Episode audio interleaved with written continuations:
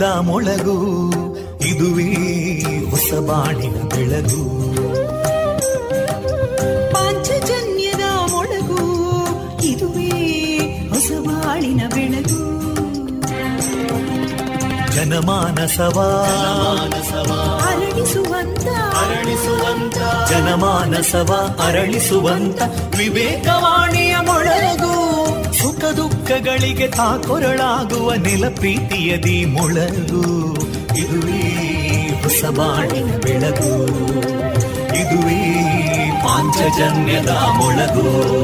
ಇದುವೇ ಪಾಂಚಜನ್ಯದ ಮೊಳಗು.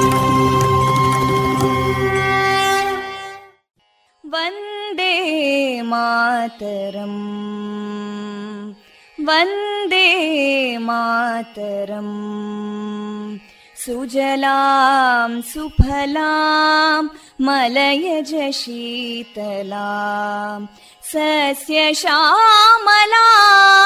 मातरं वन्दे मातरम्।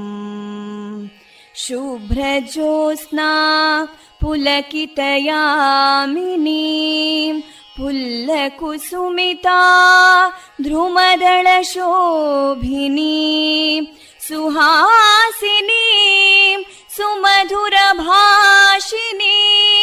सुखदां वरदां मातरं वन्दे मातरम् कोटि कोटि कण्ठा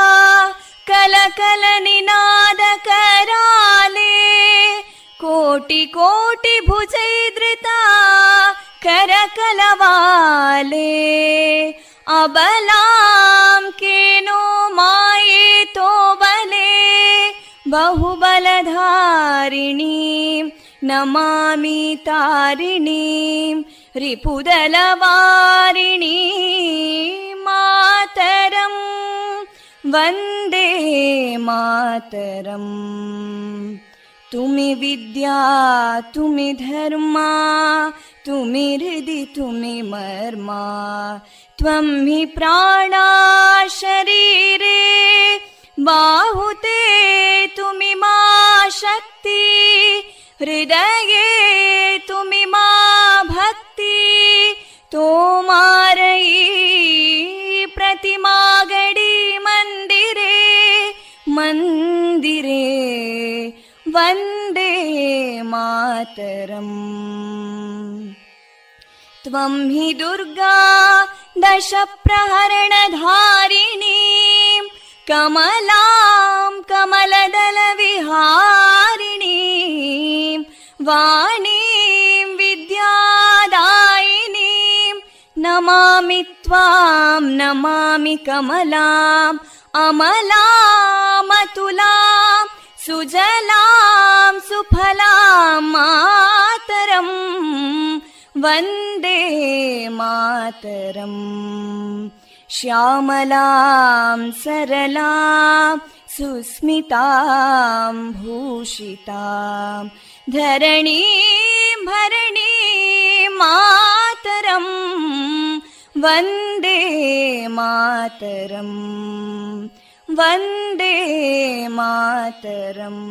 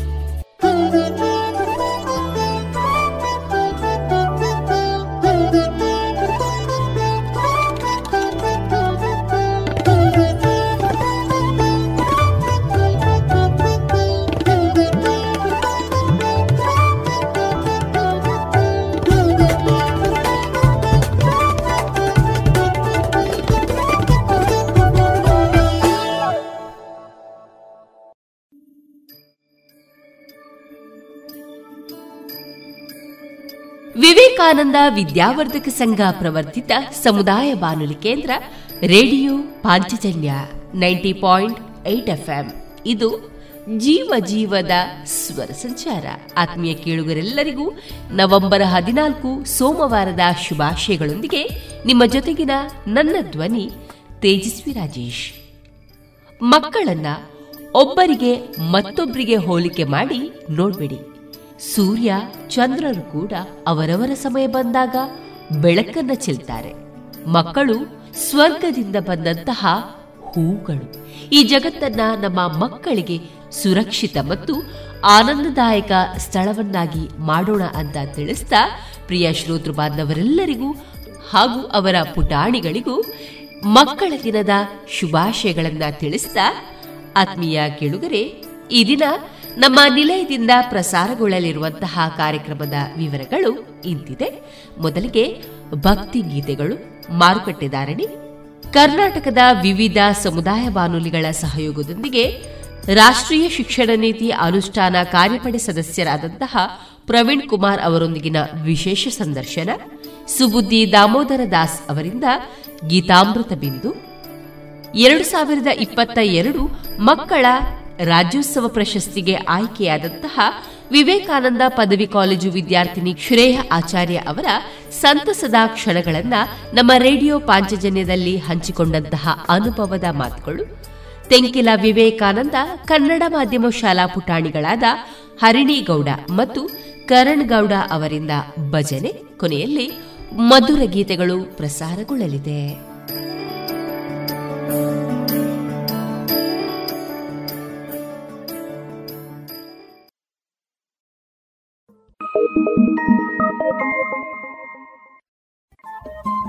ರೇಡಿಯೋ ಪಾಂಚಜನ್ಯ ತೊಂಬತ್ತು ಬಿಂದು ಎಂಟು ಎಫ್ಎಂ ಸಮುದಾಯ ಬಾನುಲಿ ಕೇಂದ್ರ ಪುತ್ತೂರು. ಇದು ಜೀವ ಜೀವದ ಸ್ವರ ಸಂಚಾರ.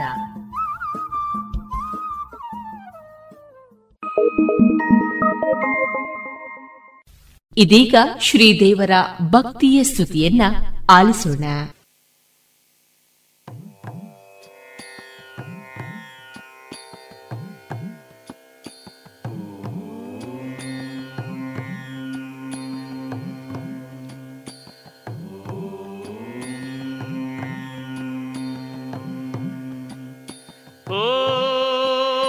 अक्षराय नमः।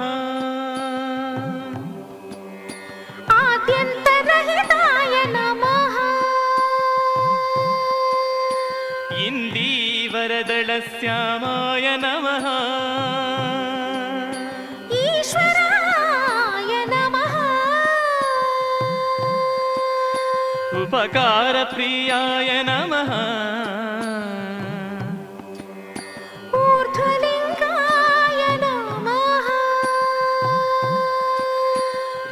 जुस्सामसम्भूताय नमः।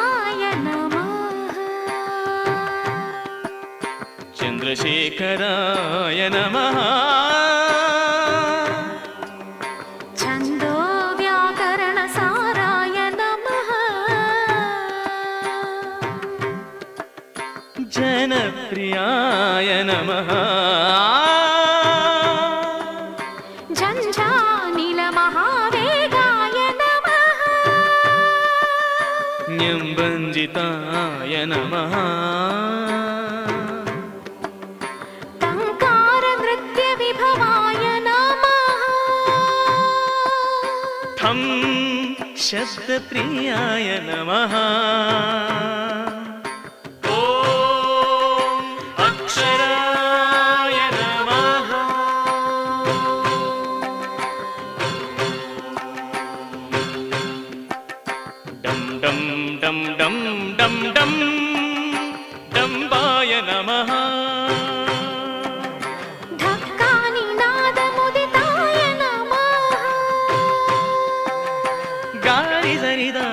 गणटकञ्जिताय नमः। तत्त्वमसि तत्त्वाय नमः।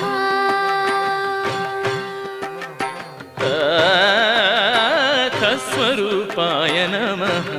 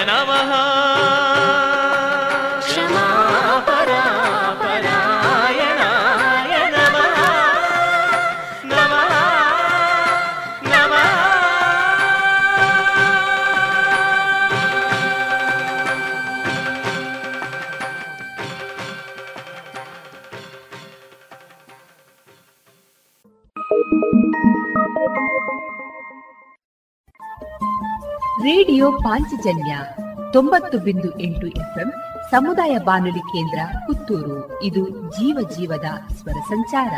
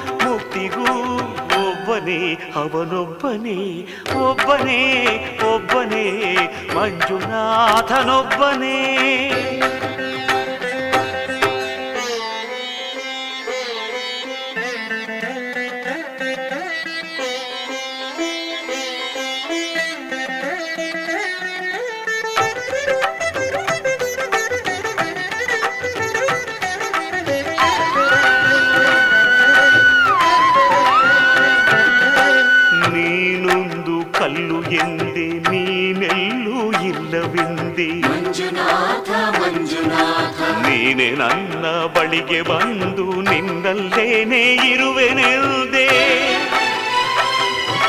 ನನ್ನ ಕಣ್ಣ ತೆರೆ ತೆರೆದು ಒಳಗಣ್ಣ ತೋರಿಸಿದೆ. ನನ್ನ ಪಾಪ ತೊಳೆಯಲೆಂದು ಗಂಗೆಯಂತೆ ಭೂಮಿಗಿಳಿದೆ. ಹೊರೆಯಲು ತೆರೆಯಲು ಒಬ್ಬನೇ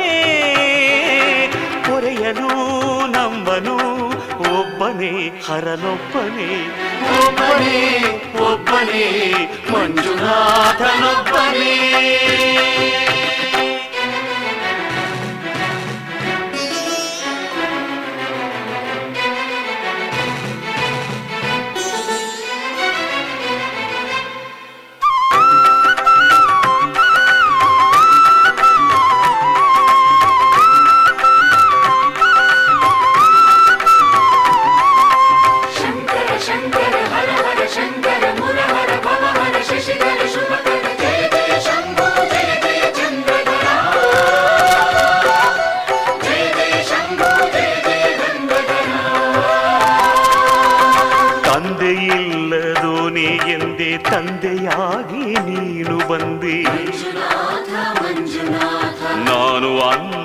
ಅಹಂಕಾರ ಸುಟ್ಟು ಭಸ್ಮ ಮಾಡಿದೋನೆ. ಪಂಜನ್ನು ದೀಪ ಮಾಡಿ ಹೊಸ ಜನ್ಮವನ್ನೇ ತಂದೆ. ಅರಿವಿಗೇನೆ ಗುರುವಾದ ಗುರುಗಳ ಗುರು ಇವನೇ. ಸತ್ಯವೂ ನಿತ್ಯವೂ ಒಬ್ಬನೇ. ಧರ್ಮವೂ ದೈವವೂ ಒಬ್ಬನೇ ಗಣಪತಿ ಶಂಕರ ಹರ ಹರ ಶಂಕರ ಹರ ಹರ ಶಶಿಧರ.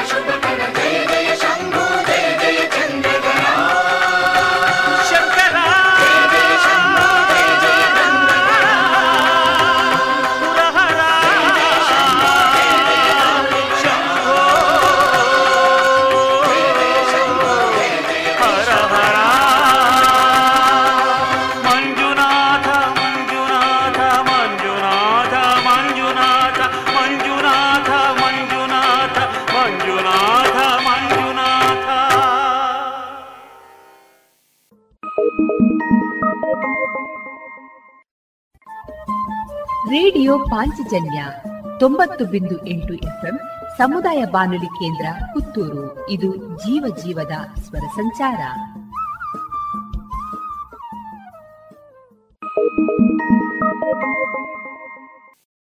ಸರ್ವಂ ಶಿವಮಯಂ ಸರ್ವ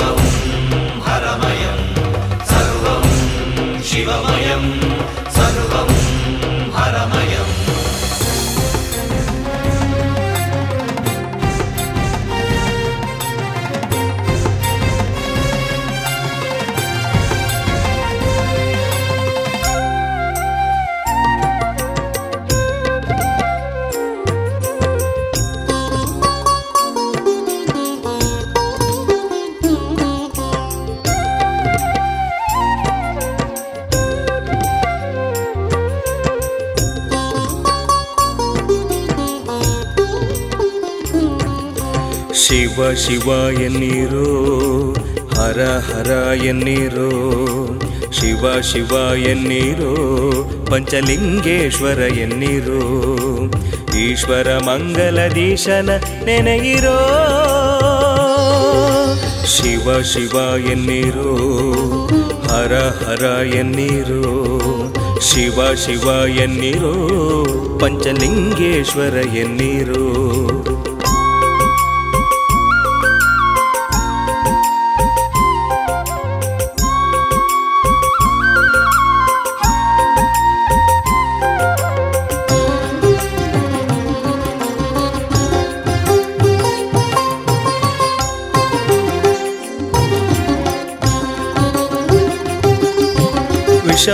ವಿಷವು ಅಳಿದದ್ದು ಎಳೆಯು ಬೆಳಗೆದ್ದು ಶಿವಶಕ್ತಿಯಿಂದಲೇ. ತೃಷೆಯು ನೀಗಿದ್ದು ಮಳೆಯು ಬಂದದ್ದು ಶಿವಭಕ್ತಿಯಿಂದಲೇ. ವಿಷವು ಅಳಿದದ್ದು ಇಳೆಯು ಬೆಳಗೆದ್ದು ಶಿವಶಕ್ತಿಯಿಂದಲೇ. ತೃಷೆಯು ನೀಗಿದ್ದು ಮಳೆಯು ಬಂದದ್ದು ಶಿವಭಕ್ತಿಯಿಂದಲೇ. ಶಿವಶರಣರೆಲ್ಲ ಜ್ಞಾನ ಪಡೆದದ್ದು ಶಿವ ಮಹಿಮೆಯಿಂದಲೇ ಶಿವಭಕುತರೆಲ್ಲ ಮುಕ್ತಿ ಹೊಂದಿದ್ದು ಶಿವನುರುಮೆಯಿಂದಲೇ ಶಿವ ಶರಣರೆಲ್ಲ ಜ್ಞಾನ ಪಡೆದದ್ದು ಶಿವ ಮಹಿಮೆಯಿಂದಲೇ. ಶಿವಭಕುತರೆಲ್ಲ ಮುಕ್ತಿ ಹೊಂದಿದ್ದು ಶಿವನುರುಮೆಯಿಂದಲೇ ಸರ್ವಂ ಶಿವಮಯಂ ಸರ್ವಂ ಹರಮಯಂ. ಶಿವ ಶಿವ ಎನ್ನಿರೋ ಪಂಚಲಿಂಗೇಶ್ವರ ಎನ್ನಿರೋ ಶಿವ ಶಿವ ಎನ್ನಿರು ಪಂಚಲಿಂಗೇಶ್ವರ ಎನ್ನಿರೋ.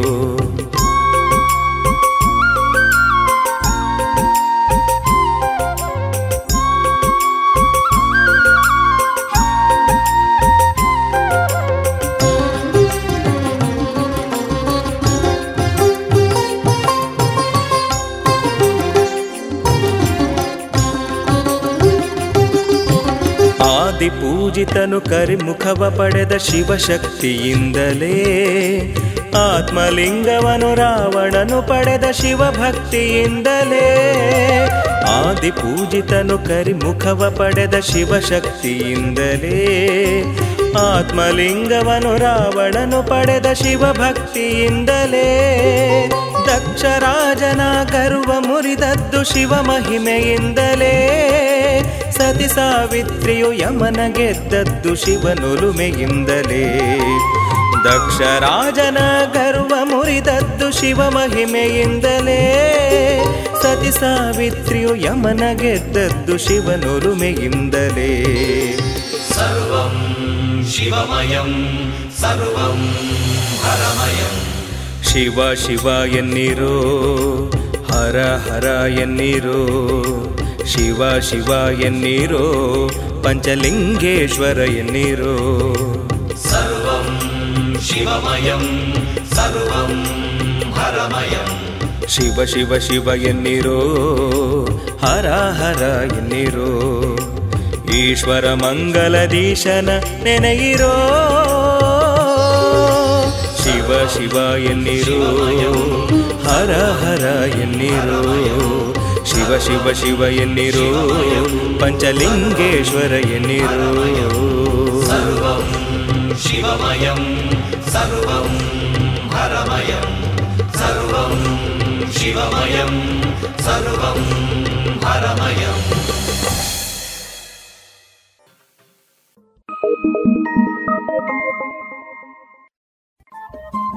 ರೇಡಿಯೋ ಪಾಂಚಜನ್ಯ ತೊಂಬತ್ತು ಬಿಂದು ಎಂಟು ಎಫ್ಎಂ ಸಮುದಾಯ ಬಾನುಲಿ ಕೇಂದ್ರ ಪುತ್ತೂರು. ಇದು ಜೀವ ಜೀವದ ಸ್ವರ ಸಂಚಾರ.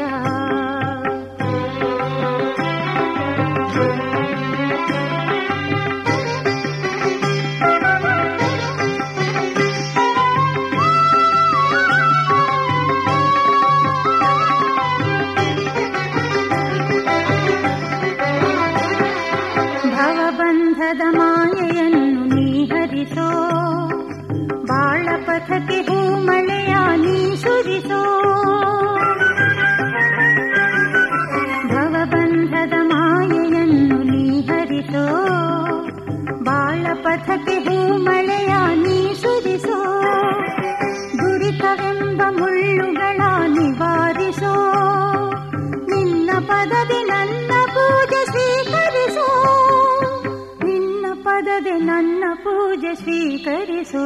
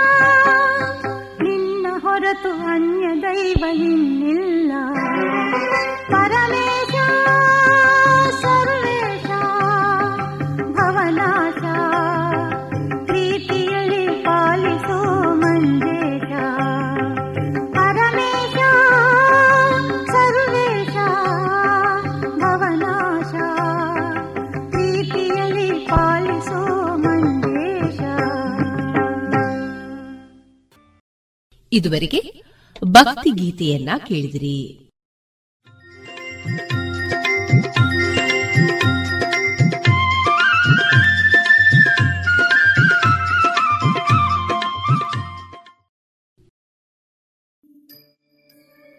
ಕರ್ನಾಟಕದ ವಿವಿಧ ಸಮುದಾಯ ಬಾನುಲಿಗಳ ಸಹಯೋಗದೊಂದಿಗೆ ರಾಷ್ಟ್ರೀಯ ಶಿಕ್ಷಣ ನೀತಿ ಎರಡು ಸಾವಿರದ ಇಪ್ಪತ್ತು. ಈ ವಿಚಾರವಾಗಿ ಮಕ್ಕಳ ದಿನಾಚರಣೆ ಪ್ರಯುಕ್ತ ರಾಷ್ಟ್ರೀಯ ಶಿಕ್ಷಣ ನೀತಿ ಅನುಷ್ಠಾನ ಕಾರ್ಯಪಡೆ ಸದಸ್ಯರಾದಂತಹ ಪ್ರವೀಣ್ ಕುಮಾರ್ ಅವರೊಂದಿಗಿನ ವಿಶೇಷ ಸಂದರ್ಶನವನ್ನ ಕೇಳೋಣ.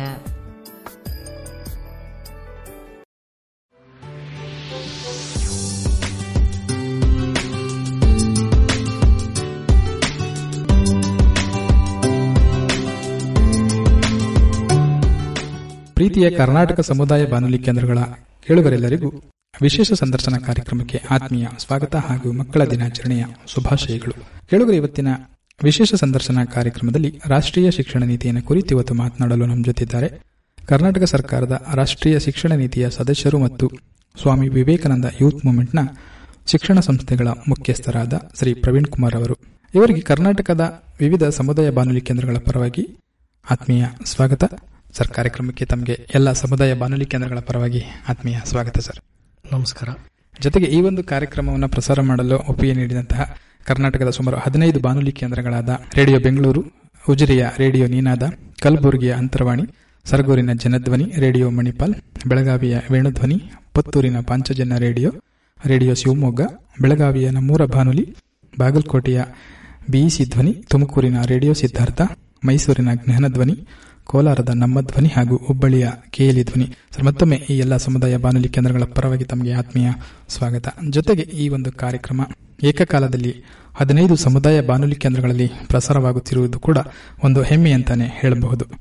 ಸರ್, ಈ ಒಂದು ನಿಟ್ಟಿನಲ್ಲಿ ತಾವು ನಮ್ಮ ಜೊತೆ ಇರುವುದು ಕೂಡ ಬಹಳ ಸಂತೋಷ ಅಂತಾನೆ ಕೂಡ ಹೇಳಬಹುದು ಸರ್. ಹಾಗಾಗಿ ಇವತ್ತು ತಾವು ಈ ಒಂದು ರಾಷ್ಟ್ರೀಯ ಶಿಕ್ಷಣ ನೀತಿ ಕುರಿತು ಸೊ ಮಾತನಾಡಿ ನಮ್ಮ ಸಮುದಾಯಕ್ಕೆ ಒಂದು ಹೆಚ್ಚಿನ ಮಾಹಿತಿಯನ್ನ ತಿಳಿಸ್ಕೊಡೋ ಒಂದು ನಿಟ್ಟಿನಲ್ಲಿ ಕೂಡ ತಾವು ನಮ್ಮ ಜೊತೆ ಇದ್ದೀರಾ. ಸರ್, ನಾವು ಮೊದಲನೇದಾಗಿ ನಾವು ಮಾತನಾಡೋದಾದ್ರೆ, ಈ ಒಂದು ರಾಷ್ಟ್ರೀಯ ಶಿಕ್ಷಣ ನೀತಿ ಅಂದ್ರೆ ಏನು ಇದರ ರೂಪುರೇಷೆಗಳು ಮತ್ತು ಇದರ ಒಂದು ಗುರಿ ಉದ್ದೇಶಗಳೇನು ಸರ್? ಎಲ್ಲರಿಗೂ ನಮಸ್ಕಾರ. ಮತ್ತೆ ಮಕ್ಕಳ ದಿನಾಚರಣೆಯ ಪ್ರಯುಕ್ತ ಈ ಕಾರ್ಯಕ್ರಮವನ್ನು ಇಟ್ಕೊಂಡಿದ್ದಕ್ಕೂ ಹಮ್ಮಿಕೊಂಡಿದ್ದು ತುಂಬ ಸಂತೋಷ. ಎಲ್ಲ ಮಕ್ಕಳಿಗೆ ಮಕ್ಕಳ ದಿನಾಚರಣೆಯ ಶುಭಾಶಯಗಳು. ಮುಖ್ಯವಾಗಿ ಶಿಕ್ಷಣ ನೀತಿ ಬಗ್ಗೆ ನೀವು ಒಂದು ಪ್ರಶ್ನೆ ಕೇಳಿದ್ರಿ. ಶಿಕ್ಷಣ ನೀತಿ ಅಂದರೆ ಏನು ಅಂತ? ಈ ಶಿಕ್ಷಣ ನೀತಿ ಅನ್ನೋದು ಪ್ರತಿಯೊಂದು ಪಾಲಿಸಿ ಅಂತ ನಾವು ಕರಿತೀವಿ. ಪಾಲಿಸಿ ಅಂದರೆ ನಮ್ಮ ದೇಶದಲ್ಲಿ ಯಾವ ಥರ ನಾವು ಕಾರ್ಯಕ್ರಮಗಳು ಹಮ್ಮಿಕೊಂಡಬೇಕು ನಮ್ಮ ದೇಶದಲ್ಲಿರುವಂಥ ಜನರಿಗೆ ಯಾವ ಥರದ ಶಿಕ್ಷಣವನ್ನು ಒದಗಿಸಬೇಕು ಅನ್ನೋದ್ರ ಬಗ್ಗೆ ಒಂದು ರೂಪರೇಷೆಯನ್ನು ಅಥವಾ ನಮ್ಮ ಉದ್ದೇಶವನ್ನು ಹೇಳ್ಕೊಡೋದೇ ಈ ಶಿಕ್ಷಣ ನೀತಿ.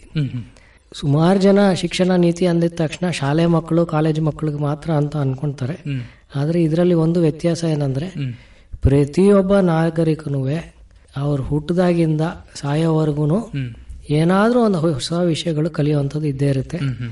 ಅವರು ಕಲಿಯೋದಕ್ಕೆ ಪ್ರತಿಯೊಂದು ಹಂತದಲ್ಲೂ ಏನೇನು ಕಲಿಬೇಕು ಹೇಗೆ ಕಲಿಬೇಕು ಅದಕ್ಕೆ ವ್ಯವಸ್ಥೆಗಳು ಹೇಗಿರಬೇಕು ಅಂತ ಒಂದು ಯೋಜನೆಯನ್ನು ರೂಪಿಸೋದಕ್ಕೆ ಒಂದು ಚೌಕಟ್ಟು ಹಾಕಿ ಕೊಡುವಂಥದ್ದೇ ಈ ಶಿಕ್ಷಣ ನೀತಿ. ಓಕೆ.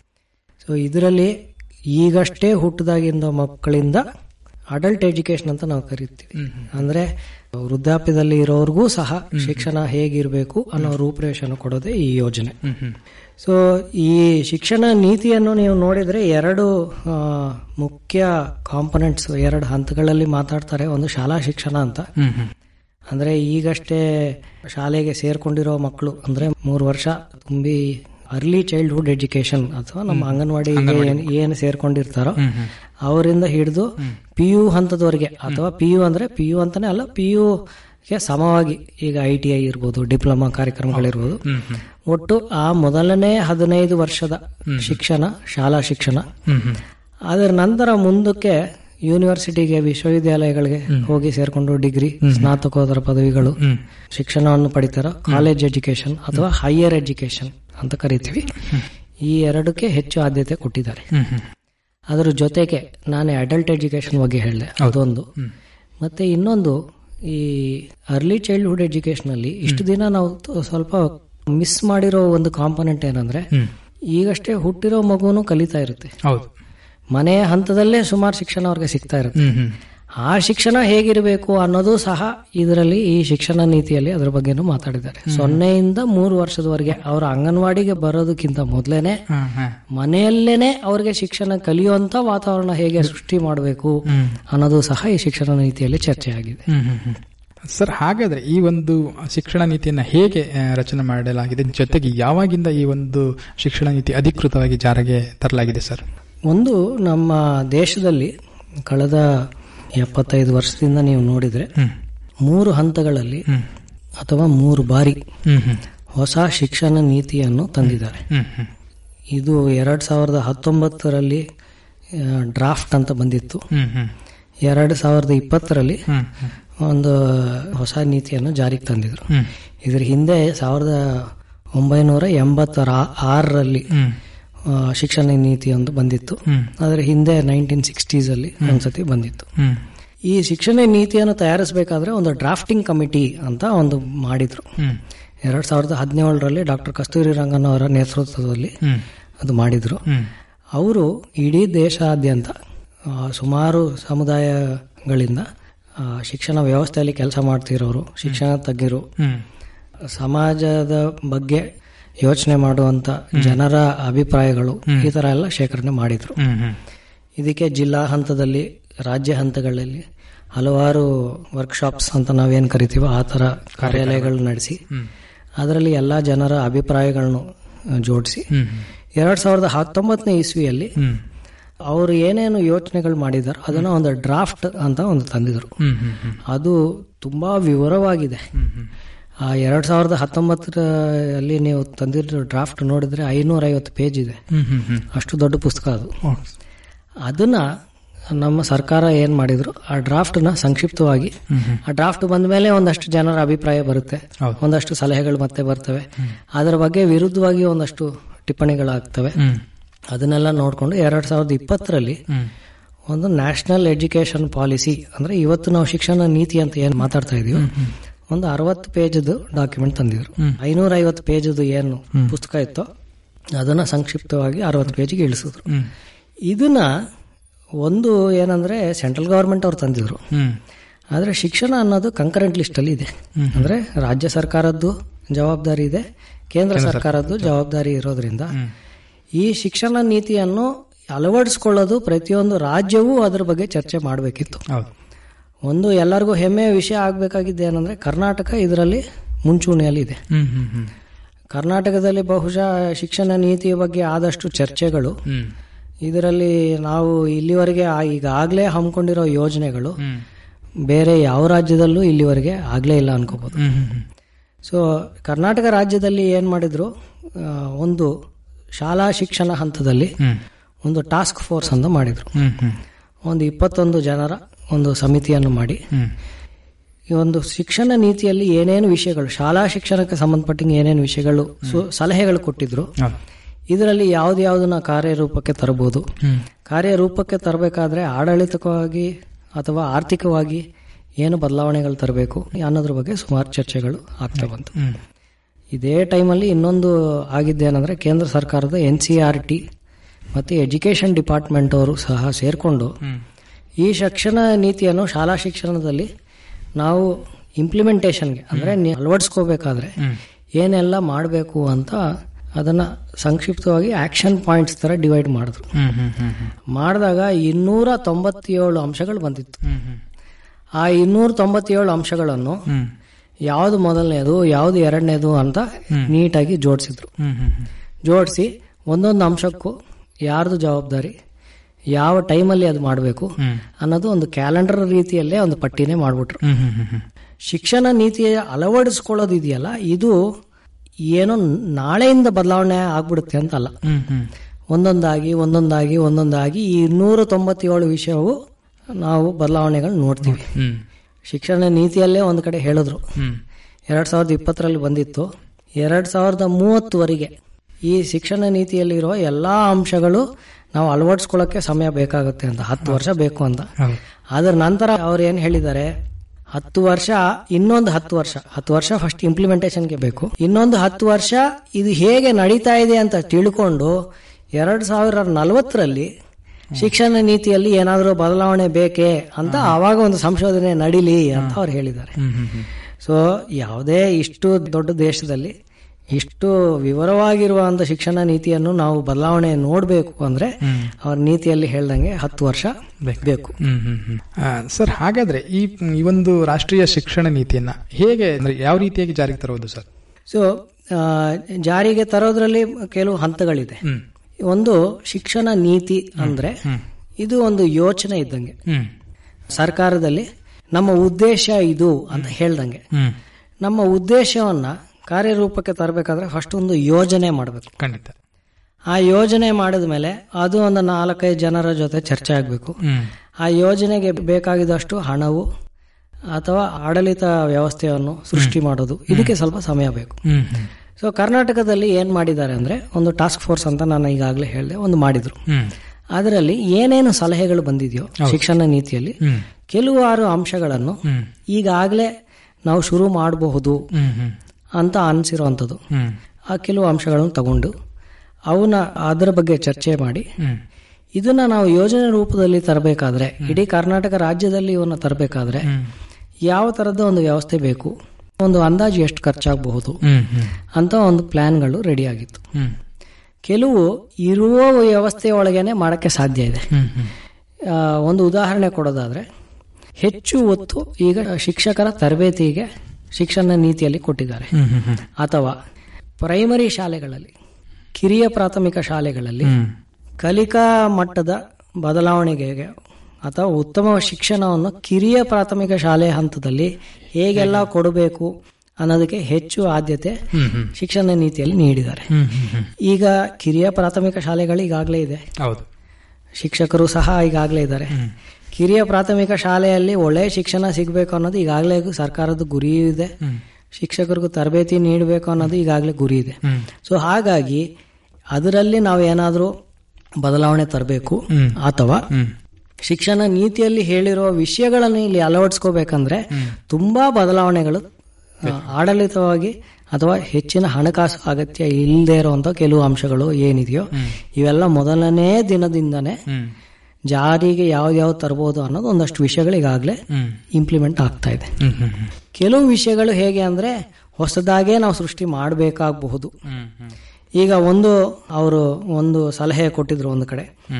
ಗಿಫ್ಟೆಡ್ ಚಿಲ್ಡ್ರನ್ ಅಂತ ಒಂದು ಪದ ಬಳಸಿದ್ದಾರೆ. ಈಗ ನಾವು ನೋಡ್ತೀವಿ ಒಂದು ಶಾಲೆಯಲ್ಲಿ ಒಂದು ಕ್ಲಾಸಲ್ಲಿ ಒಂದು ನಲ್ವತ್ತು ಮಕ್ಕಳಿದ್ರೆ ತುಂಬಾ ಬುದ್ಧಿವಂತರಾಗಿರೋರು ಒಬ್ಬರ ಇಬ್ಬರು ಮಕ್ಕಳಿರ್ತಾರೆ ಹೌದು. ಈಗ ಗ್ರೌಂಡ್ ಅಲ್ಲಿ ಆಟ ಆಡ್ತಾ ಇರೋಂಥ ಮಕ್ಕಳಲ್ಲಿ ನೋಡಿದ್ರೆ ತುಂಬಾ ಚೆನ್ನಾಗಿ ಆಟ ಆಡೋರು ಒಬ್ರು ಇಬ್ಬರು ಇರ್ತಾರೆ.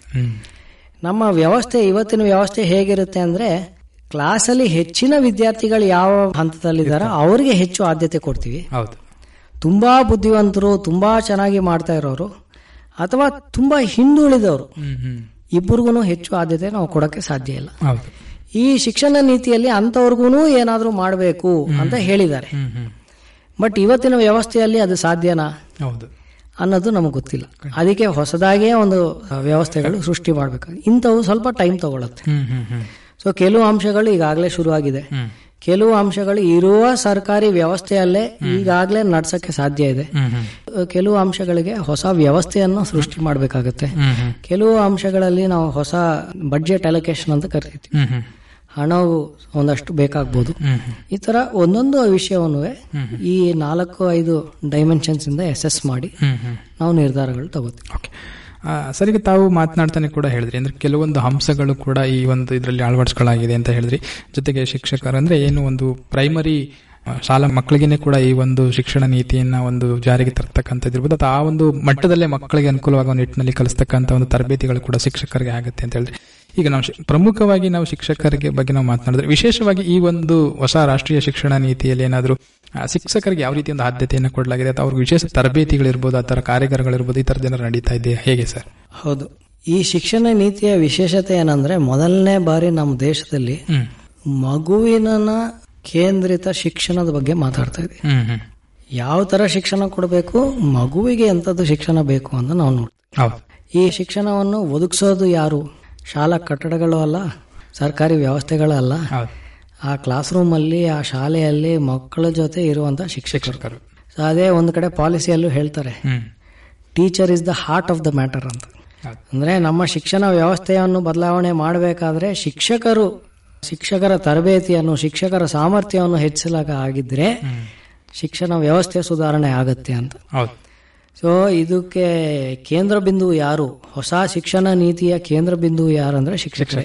ಅದರಲ್ಲಿ ಎರಡು ಮೂರು ಅಂಶಗಳು ಚರ್ಚೆ ಮಾಡಿದ್ದಾರೆ. ಒಂದು ಈಗಾಗಲೇ ನಡೀತಾ ಇರೋಂಥ ತರಬೇತಿಗಳು ಹೇಗಿರಬೇಕು ಅನ್ನೋದು ಒಂದು ಕಡೆ. ಅದು ಇನ್ನೂ ಹೆಚ್ಚಿಸಬೇಕು ಅವ್ರಿಗೆ ಸಾಮರ್ಥ್ಯವನ್ನು ಬೆಳೆಸಬೇಕು ಅಥವಾ ತಂತ್ರಜ್ಞಾನವನ್ನು ಬಳಕೆ ಮಾಡೋದು ಹೇಗೆ ಅಂತ ಗೊತ್ತಾಗಬೇಕು. ಇನ್ನೊಂದು ಕಡೆ ಹೇಳಿದ್ದಾರೆ ಆಡಳಿತ ಕೆಲಸಗಳು ಏನಿದೆಯೋ ಆದಷ್ಟು ಸ್ವಲ್ಪ ಕಮ್ಮಿ ಮಾಡಬೇಕು. ಈಗ ನಾವೇ ನೋಡ್ತಾ ಇರ್ತೀವಿ ಕೆಲವು ಶಾಲೆಗಳಲ್ಲಿ ಬಿಸಿ ಊಟ ಒದಗಿಸೋದ್ರಲ್ಲಿ ಸುಮಾರು ಸಮಯ ಟೀಚರ್ಸ್ದು ಹೋಗ್ತಾ ಇರುತ್ತೆ. ಸೊ ಈ ಥರದ್ದು ಹಲವು ವಿಷಯಗಳು ಇವೆಲ್ಲ ಗೊತ್ತಿರೋ ಒಂದು ಕಡೆ. ಇನ್ನೊಂದು ಕಡೆ ಅವ್ರು ಹೇಳ್ತಾರೆ ಶಿಕ್ಷಕರಿಗೆ ಕೆರಿಯರ್ ಪ್ರೋಗ್ರೆಷನ್ ಅನ್ನೋದು ಗೊತ್ತಾಗಬೇಕು. ಅಂದ್ರೆ ನಾನು ಈಗ ಹೊಸದಾಗಿ ನಾನು ಇವತ್ತು ಶಿಕ್ಷಕ ವೃತ್ತಿಗೆ ನಾನು ಸೇರ್ಕೊಂಡ್ರೆ ನೆಕ್ಸ್ಟ್ ಮೂವತ್ತು ವರ್ಷ ನಾನು ಇದು ಇದೇ ವೃತ್ತಿಯಲ್ಲಿ ಇರ್ತೇನೆ. ಇರ್ತೀನಿ. ಹೌದು. ಮೂವತ್ತು ವರ್ಷದಲ್ಲಿ ನಾನು ಬೆಳೆಯೋದು ಹೇಗೆ? ಬೆಳೆಯೋದು ಅಂದರೆ ಸಾಮರ್ಥ್ಯದಲ್ಲಿ ತಿಳ್ಕೊಂಡಿರೋ ವಿಷಯಗಳಲ್ಲಿ ನನ್ನ ಹುದ್ದೆಯಲ್ಲಿ ಹೌದು. ಇದಕ್ಕೂ ಒಂದು ರೋಡ್ ಮ್ಯಾಪ್ನ ರೆಡಿ ಮಾಡಬೇಕು. ಪ್ರತಿಯೊಬ್ಬರ ಶಿಕ್ಷಕರಿಗೂ ಅದು ಕ್ಲಿಯರ್ ಆಗಿ ಗೊತ್ತಾಗ್ತಿರ್ಬೇಕು ಖಾಸಗಿ ಶಾಲೆ ಆಗಲಿ ಸರ್ಕಾರಿ ಶಾಲೆ ಆಗಲಿ ಈ ತರದ ಒಂದು ದಾರಿ ಕೆರಿಯರ್ ಪಾತ್ ಕ್ಲಿಯರ್ ಆಗಿದ್ರೆ ನನಗೂ ಶಿಕ್ಷಕನಾಗಕ್ಕೆ ಹೆಮ್ಮೆ ಇರುತ್ತೆ. ನನಗೂ ಉತ್ಸಾಹ ಬರುತ್ತೆ. ಆಟೋಮೆಟಿಕಲಿ ಇವತ್ತು ನೀವು ಒಂದು ಕ್ಲಾಸಲ್ಲಿ ಹೋಗಿ ಕೇಳಿದ್ರೆ ಟೀಚರ್ ಆಗಕ್ಕೆ ಎಷ್ಟು ಜನ ಅಂದ್ರೆ ಕ್ಲಾಸಲ್ಲಿ ಒಂದು ನಲವತ್ತು ಜನ ಇದ್ರೆ ಒಬ್ಬರು ಇಬ್ಬರು ಕೈ ಹೌದು. ಅದೇ ಹಿಂದೆ ಶಿಕ್ಷಕರಂದ್ರೆ ತುಂಬಾ ಗೌರವ ಇತ್ತು. ಹೌದು. ಅದು ಇವತ್ತೇನೋ ಸ್ವಲ್ಪ ಕೊರತೆ ಆಯ್ತು. ಈಗ ಎಲ್ಲರೂ ಡಾಕ್ಟರ್ ಆಗಬೇಕು ಕಂಪ್ಯೂಟರ್ ಸೈನ್ಸ್ ಇಂಜಿನಿಯರ್ ಆಗಬೇಕು ಅಂತಾನೆ ಆಸೆ. ಅದನ್ನ ಬದಲಾವಣೆ ಮಾಡಬೇಕು. ಸಮಾಜಕ್ಕೆ ಶಿಕ್ಷಕರನ್ನೋರು ತುಂಬಾ ಗೌರವ ಕೊಡುವಂತ ಒಂದು ವ್ಯಕ್ತಿ ಅನ್ನೋದು ಗುರುತಿಸುವಂತೆ ಒಂದು ವ್ಯವಸ್ಥೆಯನ್ನು ಸೃಷ್ಟಿ ಮಾಡಬೇಕು ಅಂತಾನೆ ಶಿಕ್ಷಣ ನೀತಿಯಲ್ಲಿ ಕ್ಲಿಯರ್ ಆಗಿ ಹೇಳ್ಬಿಟ್ಟಿದ್ದಾರೆ. ಸೊ ಆ ತರದ ಗೌರವನ ನಾವು ವಾಪಸ್ ಆ ಹುದ್ದೆಗೆ ಅಥವಾ ಆ ವೃತ್ತಿಗೆ ತಂದ್ರೆ ಒಳ್ಳೊಳ್ಳೆ ಶಿಕ್ಷಕರು ಸಿಗ್ತಾರೆ. ಅವರಿಂದ ನಮ್ಮ ದೇಶ ಅಭಿವೃದ್ಧಿ ಹೊಂದುತ್ತೆ ಅಂತ ಒಂದು ನಂಬಿಕೆ. ಸೊ ಎರಡನೇದು ಇಲ್ಲಿ ಹೆಚ್ಚು ಆದ್ಯತೆ ಕೊಟ್ಟಿದ್ದು ಕೆರಿಯರ್ ಪ್ರೋಗ್ರೆಷನ್ ಮೂವತ್ತು ವರ್ಷ ನಾನು ಈ ವೃತ್ತಿಯಲ್ಲಿ ಇರ್ತೀನಿ ಮುಂದಕ್ಕೆ ಎಲ್ಲಿಗೆ ಹೋಗ್ತೀನಿ ಅನ್ನೋದು ಗೊತ್ತಾಗಬೇಕು. ಮೂರನೇದು ಅವ್ರು ಹೇಳಿದ್ದು ನಾವು ಯಾರೂ ಒಂದೇ ಕಡೆ ಇದ್ರೂ ಒಂಥರ ಸ್ಟ್ಯಾಗ್ನೆಟ್ ಆಗ್ತೀವಿ. ನಾಲ್ಕೈದು ಜಾಗ ನೋಡಬೇಕು. ನಾಲ್ಕೈದು ಬೇರೆ ಬೇರೆ ಯೋಜನೆಗಳಲ್ಲಿ ಭಾಗವಹಿಸಬೇಕು. ಈ ಥರದ ಎಕ್ಸ್ಪೋಜರ್ ಸಿಗುವಂತೆ ಒಂದು ವ್ಯವಸ್ಥೆಯನ್ನು ಸೃಷ್ಟಿ ಮಾಡಬೇಕು. ಸೊ ಒಂದು ಕೆಪಾಸಿಟಿ ಬಿಲ್ಡಿಂಗ್ ಇರಬೇಕು ಸಾಮರ್ಥ್ಯ ಬೆಳ ಬೆಳವಣಿಗೆ ಇರಬೇಕು ಕೆರಿಯರ್ ಪ್ರೋಗ್ರೆಸ್ ಇರಬೇಕು ಮತ್ತೆ ಕೆರಿಯರ್ ಮ್ಯಾನೇಜ್ಮೆಂಟ್ ಅಂದ್ರೆ ಈಗ ಒಂದು ಶಿಕ್ಷಣ ವ್ಯವಸ್ಥೆ ಒಳಗೆ ಎಲ್ಲರ ಜೊತೆ ಬೆರೆಯುವಂಥದ್ದು ಆ ಥರ ಒಂದು ಸಾಮರ್ಥ್ಯಗಳು ಸಹ ಬೆಳೆಸ್ಕೋಬೇಕು. ಈ ವಿಷಯಗಳಿಗೆ ಇಟ್ಕೊಂಡು ಹೆಚ್ಚು ಆದ್ಯತೆಯನ್ನು ಕೊಟ್ಟಿದ್ದಾರೆ. ಅಂದರೆ ಪ್ರಮುಖವಾಗಿ ಈ ಒಂದು ಶಿಕ್ಷಣ ನೀತಿ ಹೊಸ ಶಿಕ್ಷಣ ನೀತಿ ಒಂದು ಉತ್ತಮವಾಗಿ ಕಾರ್ಯನಿರ್ವಹಿಸಬೇಕು ಅಂತಂದಾಗ ಶಿಕ್ಷಕರ ಪಾತ್ರ ಬಹಳ ಮುಖ್ಯ. ಹೌದು. ಯಾಕಂದ್ರೆ ಅವರು ಈ ಒಂದು ನೀತಿಯಲ್ಲಿ ತಮ್ಮ ಒಂದು ಸಾಮರ್ಥ್ಯವನ್ನ ಸಾಬೀತುಪಡಿಸ್ತಕ್ಕಂಥದ್ದು ಇರ್ಬೋದು. ಅಥವಾ ಮಕ್ಕಳನ್ನ ಈ ಒಂದು ನೀತಿಗೆ ಅಳವಡಿಸಿ ಹೆಚ್ಚಿನ ಒಂದು ಪರಿಶ್ರಮ ಹಾಕಿದ್ರೆ ಖಂಡಿತ ಕೂಡ ತಾವು ಹೇಳಿದ ರೀತಿಯಲ್ಲಿ ಮಕ್ಕಳನ್ನ ಹೇಗೆ ನಾವು ಚಿಕ್ಕ ವಯಸ್ಸಿನಿಂದನೇ ಕೂಡ ತಾವು ಹೇಳಿದ ರೀತಿಯಲ್ಲಿ ನಾವು ಏನು ಎರಡ್ ಸಾವಿರದ ನಲವತ್ತರಷ್ಟರಲ್ಲಿ ಏನಿದೆ ಒಂದು ರೂಪುರೇಷೆಗಳ ಬಗ್ಗೆ ಆಗುಹೋಗಳ ಬಗ್ಗೆ ಒಂದು ಚರ್ಚೆ ಮಾಡೋದಕ್ಕೆ ಒಂದು ಪ್ರಮುಖ ಕಾರಣವಾಗುತ್ತೆ ಅಂತಾನೆ ಕೂಡ ಹೇಳ್ಬಹುದು ಹೌದು. ಇನ್ನೊಂದಿದೆ. ಇದು ಆಕ್ಚುಲಿ ಶಿಕ್ಷಕರ ಬಗ್ಗೆ ನಾವು ಚರ್ಚೆ ಮಾಡಬೇಕಾದ್ರೆ ಈಗ ನಾವು ಇಲ್ಲಿ ರೇಡಿಯೋ ಸ್ಟೇಷನಲ್ಲಿ ಮಾತಾಡಬೇಕಾದ್ರೂ ಎಲ್ಲೋ ಒಂದು ಕಡೆ ಕ್ಲಾಸಲ್ಲಿ ಒಬ್ಬರು ಶಿಕ್ಷಕರು ಪಾಠ ಮಾಡ್ತಾ ಇರ್ತಾರೆ. ಪ್ರತಿಯೊಬ್ಬರು ಶಿಕ್ಷಕರು ಸರಿಯಾಗಿ ಪಾಠ ಮಾಡ್ತಾ ಇದ್ದಾರೋ ಇಲ್ವೋ ಅಂತ ಯಾರು ನೋಡಕ್ ಹೋಗಲ್ಲ. ಅದು ನಾವು ಶಿಕ್ಷಕರ ಮೇಲೆ ಇಟ್ಕೊಂಡಿರೋಷ್ಟು ಅಪಾರ ನಂಬಿಕೆ. ಸೊ ಈ ಶಿಕ್ಷಕರೆಲ್ಲ ಮನ್ಸು ಮಾಡಿದ್ರೆ ನಮ್ಮ ಸಮಾಜದ ಬದಲಾವಣೆ ಸುಧಾರಣೆ ಆಗೋದಂತೂ ಖಚಿತ. ಅಷ್ಟೇ ಇನ್ನೊಂದು ನೆನ್ಪಿಟ್ಕೋಬೇಕು. ನಾವು ಹೇಳ್ತೀವಿ ಈಗ ಶಿಕ್ಷಕರು ಇನ್ನೂ ಕಷ್ಟಪಡ್ಬೇಕು ಇನ್ನೂ ಕಷ್ಟಪಡ್ಬೇಕಂತ. ಅಂತ ನಿಜವಾಗ್ಲೂ ಶ್ರಮಿಸಿ ಕೆಲಸ ಮಾಡ್ತಾ ಇರೋಂಥ ಶಿಕ್ಷಕರು ಎಷ್ಟು ಜನ ಇದ್ದಾರೋ ಅವ್ರನ್ನೂ ಗುರುತಿಸುವಂತ ಅಗತ್ಯ ಇದೆ. ಸುಮಾರು ಜನ ಎಷ್ಟು ಕಡೆ ಬಸ್ಗಳಿಲ್ಲ ಅದಿಲ್ಲ ಇದ್ರೂ ಸಮಯಕ್ಕೆ ಹೋಗಿ ಅಲ್ಲಿ ಮಕ್ಕಳಿಗೆ ವ್ಯವಸ್ಥೆಗಳು ಇಲ್ಲದೇ ಇದ್ರೂ ಒಳ್ಳೆ ಶಿಕ್ಷಣ ಕೊಡುವಂಥದ್ದು ಈಗಾಗಲೇ ಆಗ್ತಾ ಇದೆ. ಆ ಥರ ಶಿಕ್ಷಕರು ಹೆಚ್ಚಾಗಬೇಕು ಅನ್ನೋದು ಈ ನೀತಿಯ ಉದ್ದೇಶ. ಸರ್ ಹಾಗೆ ನಾವು ಮಾತನಾಡಿದ್ರೆ ಈ ಒಂದು ರಾಷ್ಟ್ರೀಯ ಶಿಕ್ಷಣ ನೀತಿಯಿಂದ ಶಿಕ್ಷಣ ಗುಣಮಟ್ಟದಲ್ಲಿ ಆಗ್ತಕ್ಕಂಥ ಒಂದು ಬದಲಾವಣೆಗಳಿರ್ಬೋದು. ಜೊತೆಗೆ ಈ ಒಂದು ಶಿಕ್ಷಣ ನೀತಿಯಿಂದ ಅಸ ವಿದ್ಯಾರ್ಥಿಗಳಿಗೆ ಆಗ್ತಕ್ಕಂಥ ಒಂದು ಉಪಯೋಗ ಅಥವಾ ಅನುಕೂಲಗಳೇನು ಸರ್? ಸಿ ಈ ಶಿಕ್ಷಣ ನೀತಿಯಲ್ಲಿ ಕೆಲವು ಮುಖ್ಯ ಅಂಶಗಳು ಹೇಳಬೇಕಾದ್ರೆ ಮೊದಲನೇದು ಆಕ್ಸೆಸ್ ಅಂತ ಅಂತಾರೆ. ಆಕ್ಸೆಸ್ ಅಂದರೆ ನಾನೀಗ ಶಾಲೆಗೆ ಹೋಗಬೇಕು ಅಂದರೆ ನನಗೆ ಹತ್ತಿರದಲ್ಲಿ ಶಾಲೆ ಇದೆಯೋ. ಇಲ್ವೋ? ನಾನು ಡಿಗ್ರಿ ಕಾಲೇಜಿಗೆ ಸೇರ್ಕೋಬೇಕಂದ್ರೆ ಹತ್ತಿರದಲ್ಲಿ ಡಿಗ್ರಿ ಕಾಲೇಜ್ ಇದೆಯೋ ಇಲ್ವೋ? ಸೊ ನಾನು ಓದಬೇಕು ಅನ್ಕೊಂಡಿರೋ ಕೋರ್ಸು. ನನಗೆ ಸೀಟ್ ಸಿಗುತ್ತೋ ಇಲ್ವೋ? ನನಗೆ ಕೈಗೆ ಎಡಗಿಸೋ ಅಂತ ಖರ್ಚಲ್ಲಿ ಸಿಗುತ್ತೋ ಇಲ್ವೋ? ಸೊ ಓದಬೇಕು ಅಂತ ಅನ್ಕೊಂಡಿರೋ ಪ್ರತಿಯೊಂದು ಮಗುವಿಗೂ ಶಿಕ್ಷಣದ ವ್ಯವಸ್ಥೆಯನ್ನು ಒದಗಿಸುವಂಥದ್ದು ಈ ನೀತಿಯ ಮುಖ್ಯ ಉದ್ದೇಶ ಆಗಿದೆ. ಸೊ ಅವರು ಎರಡು ಮೂರು ಗುರಿಗಳನ್ನು ಕ್ಲಿಯರ್ ಆಗಿ ಹೇಳೇ ಬಿಟ್ಟಿದ್ದಾರೆ ಇದರಲ್ಲಿ. ಒಂದು ಹೇಳಿದ್ದಾರೆ ಶಾಲಾ ಶಿಕ್ಷಣದ ಹಂತದಲ್ಲಿ. ಅಂದ್ರೆ ಪ್ರತಿಯೊಂದು ಮಗುವು ಹದಿನೆಂಟು ವರ್ಷ ತುಂಬುವವರಿಗೆ.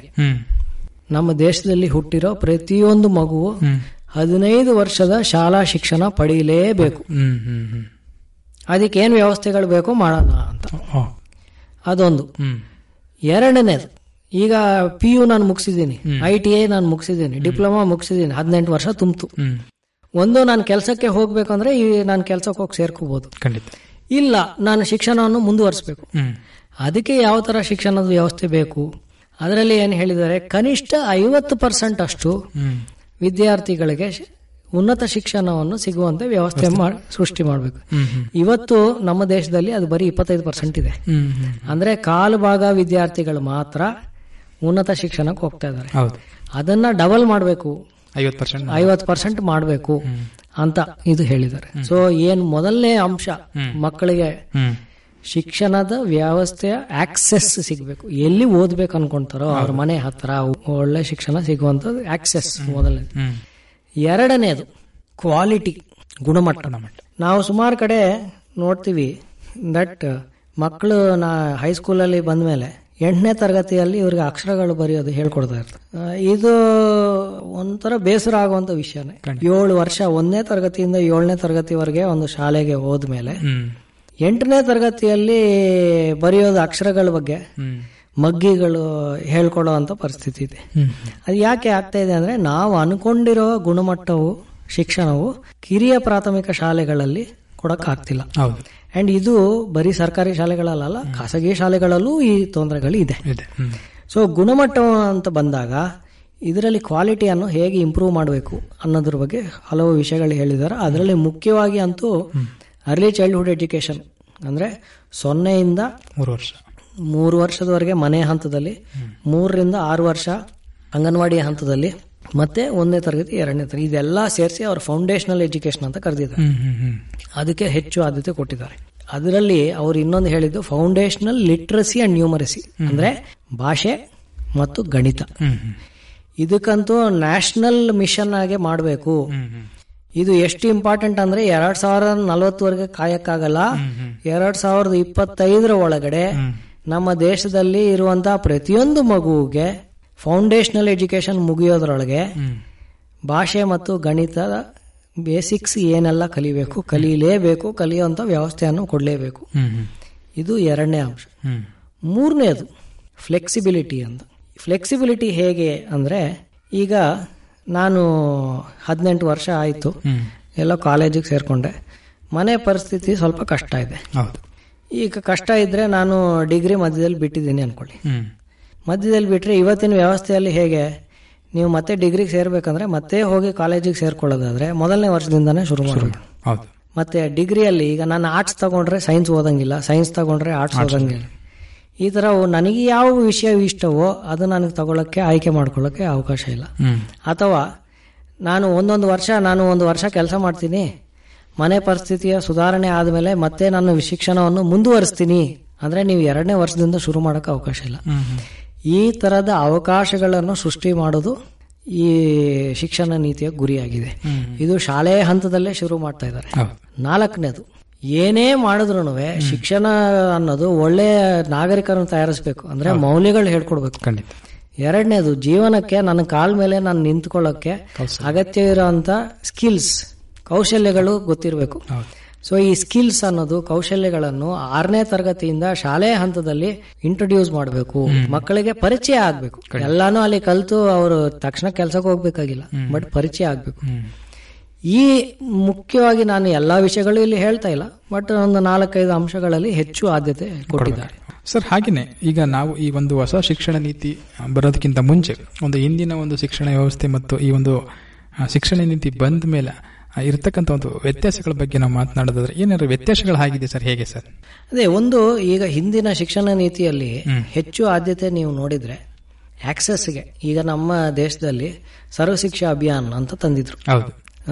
ನೈಂಟಿ ನೈನ್ ಟೂ ತೌಸಂಡ್ ಅಲ್ಲಿ. ಅದರಲ್ಲಿ ಗುರಿ ಏನಿತ್ತು? ಎಲಿಮೆಂಟ್ರಿ ಎಜುಕೇಶನ್ ಅಂದ್ರೆ ಒಂದನೇ ತರಗತಿಯಿಂದ ಎಂಟನೇ ತರಗತಿವರೆಗೆ ಪ್ರತಿಯೊಂದು ಮಗುವಿಗೆ ಶಿಕ್ಷಣದ ವ್ಯವಸ್ಥೆ ಹತ್ತಿರದಲ್ಲಿ ಸಿಗುವಂತೆ ಏನ್ ಮಾಡ್ಬೋದು? ಶಾಲೆಗಳು ತೆರೆದ್ರು. ಹೊಸ ಶಾಲೆಗಳು ಕಟ್ಟಿದ್ರು. ಶಾಲೆಗಳು ಟೀಚರ್ಸ್ ಕೊಟ್ಟರು ಅದ್ರ ಕಡೆ ಹೆಚ್ಚು ಆದ್ಯತೆ ಇತ್ತು. ಎಲ್ಲ ವ್ಯವಸ್ಥೆ ರೆಡಿ ಆದ್ಮೇಲೆ ರೈಟ್ ಟು ಎಜುಕೇಶನ್ ಶಿಕ್ಷಣ ಎಲ್ಲರಿಗೂ ಒಂದು ಹಕ್ಕು. ಶಾಲಾ ಶಿಕ್ಷಣ ಎಲ್ಲರಿಗೂ ಒಂದು ಹಕ್ಕು ಅಂತ ಒಂದು ಕಾಯ್ದೆನ ತಂದಿದ್ರು. ಇದರ ಒಂದು ಹಂತ ಹಂತವಾಗಿ ಪ್ರತಿಯೊಬ್ಬರಿಗೆ ಶಿಕ್ಷಣದ ವ್ಯವಸ್ಥೆ ಕೈಗೆ ಸಿಗುವಂತೆ ಒಂದು ಮಾಡ್ತಾ ಇದ್ದಾರೆ. ಅದ್ರ ಹಿಂದೆ ಇತ್ತು. ಆಕ್ಸೆಸ್ಗೆ ಹೆಚ್ಚು ಆದ್ಯತೆ ಇತ್ತು. ಈಗ ನೀತಿಯಲ್ಲಿ ಆಕ್ಸೆಸ್ ಒಂದು ಹಂತಕ್ಕೆ ನಾವು ಪೂರೈಸ್ಕೊಂಡು ಬಂದಿದ್ವಿ ಶಾಲಾ ಶಿಕ್ಷಣ ಈಗ ಪ್ರತಿಯೊಬ್ಬರಿಗೂ ಸಿಗ್ತಾ ಇದೆ. ಸಿಗುವಂತ ಹಂತದಲ್ಲಿ ಇದೀವಿ ಈಗ ಅದರ ಗುಣಮಟ್ಟ ಸರಿ ಮಾಡಬೇಕು. ಗುಣಮಟ್ಟಕ್ಕೆ ಹೆಚ್ಚು ಆದ್ಯತೆ ನೀಡಬೇಕು. ಅದು ಮುಖ್ಯವಾಗಿ ಒಂದು ಬದಲಾವಣೆ. ಎರಡನೇದು ಹಿಂದಿನ ಶಿಕ್ಷಣ ನೀತಿಯಲ್ಲಿ ಅಥವಾ ನಾವು ಹಿಂದೆ ಆಕ್ಸೆಸ್ ನಾವು ಹೇಳಿದಾಗ ಅದರಲ್ಲೂ ಸ್ವಲ್ಪ ಹಿಂದುಳಿದವರು ಇದ್ದಾರೆ. ಅದೇ ಈಗ ಹೇಗೆ ಹುಡುಗರಿಗೆ ಹೋಲಿಸಿದ್ರೆ ಹುಡುಗರಿಗೆ ಸಮಾನ ಅವಕಾಶ ಈಗಲೂ ಸಿಗ್ತಾ ಇಲ್ಲ ಶಾಲೆ ಹಂತದಲ್ಲಿ. ಅಥವಾ ಹುಡುಗಿಯರು ಶಾಲೆ ಬಿಡುವಂಥದ್ದು ಹೆಚ್ಚಿದೆ. ಶಾಲೆ ಮುಗಿಸ್ತಾ ಇಲ್ಲ ಅಥವಾ ಈ ಬುಡಕಟ್ಟು ಸಮುದಾಯದಲ್ಲಿ ಒಂದಷ್ಟು ವಿದ್ಯಾರ್ಥಿಗಳಿರ್ತಾರೆ. ಅವರು ಶಾಲೆನ ಹತ್ತನೇ ತರಗತಿ ಪಿ ಯು ವರೆಗೆ ಮುಗಿಸ್ತಾ ಇಲ್ಲ. ಅಂಥವ್ರಿಗೆ ವಿಶೇಷವಾಗಿ ಏನಾದರೂ ಮಾಡ್ಬೋದಾ? ಅನ್ನೋದು ಈ ಶಿಕ್ಷಣ ನೀತಿಯಲ್ಲಿ ಚರ್ಚೆ ಆಗಿತ್ತು. ಮತ್ತೆ ಕೊನೆಯದಾಗಿ ಕೌಶಲ್ಯಗಳ ಬಗ್ಗೆ. ಇಷ್ಟು ದಿನ ಈಗ ನಾನು ಏನಾದರೂ ಸ್ಕಿಲ್ಸ್ ಅಂದ ತಕ್ಷಣ ನಾವು ಎಲ್ಲೋ ಒಂದು ಕಡೆ ಏನೋ ಒಂದು ಕೀಳು ಅನ್ನೋದು ನೋಡೋದು ಒಂದು ಮನೋಭಾವ ಇದೆ.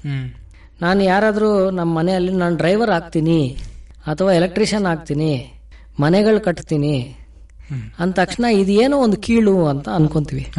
ಅದೇ ಒಬ್ಬ ನಾನು ಇಂಜಿನಿಯರ್ ಆಗ್ತೀನಿ ಡಾಕ್ಟರ್ ಆಗ್ತೀನಿ ಅಂದ್ರೆ ಇದೇನೋ ಮೇಲೆ ಇದೆ ಅಂತ ಅನ್ಕೊಂತೀನಿ ಆದ್ರೆ ಇಬ್ರು ಬೇಕು ಸಮಾಜಕ್ಕೆ. ಖಂಡಿತ ಸೊ ಈ ಶಿಕ್ಷಣ ನೀತಿ ಅದನ್ನು ಗುರ್ಸತ್ತೆ ಇದ್ರೂ ಸಮಾಜಕ್ಕೆ ಮುಖ್ಯ ಇಬ್ರು ಇಬ್ರು ರೂಪಿಸೋದು ನಮ್ಮ ಶಿಕ್ಷಣ ವ್ಯವಸ್ಥೆಯನ್ನೇ. ಇಬ್ರು ಸಮ ಇಬ್ಬರಿಗೂ ಸಮಾನ ಅವಕಾಶಗಳು ಸಿಗಬೇಕು.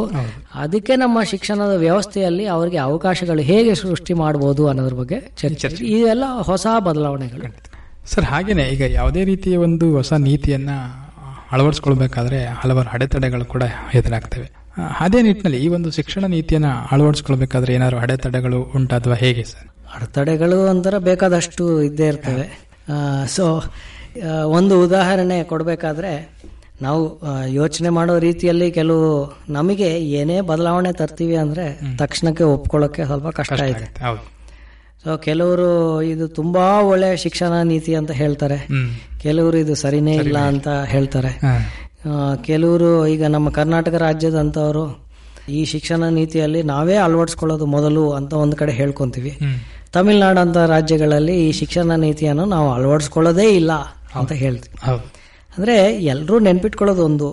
ನೆನ್ಪಿಟ್ಕೋಬೇಕಾಗಿರೋ ವಿಷಯ ಏನಂದ್ರೆ ನಮ್ಮ ಮಕ್ಕಳಿಗೆ ಒಳ್ಳೆಯ ಶಿಕ್ಷಣವನ್ನು ಕೊಡೋದು ಎಲ್ಲರಿಗೂ ಖುಷಿ ಕೊಡುವಂತ ವಿಷಯ. ಹೌದು. ಅದು ಯಾವ ಸರ್ಕಾರ ತರಲಿ ಯಾವ ಶಿಕ್ಷಣ ನೀತಿಯಲ್ಲಿ ತರಲಿ ಅದು ಫಸ್ಟ್ ಒಂದು ನೆನ್ಪಿಟ್ಕೊಂಡ್ರೆ ಅರ್ಧ ವಿಷಯಗಳು ಅಲ್ಲೇ ಪರಿಹಾರ ಸಿಗುತ್ತೆ. ಸಿಗುತ್ತೆ.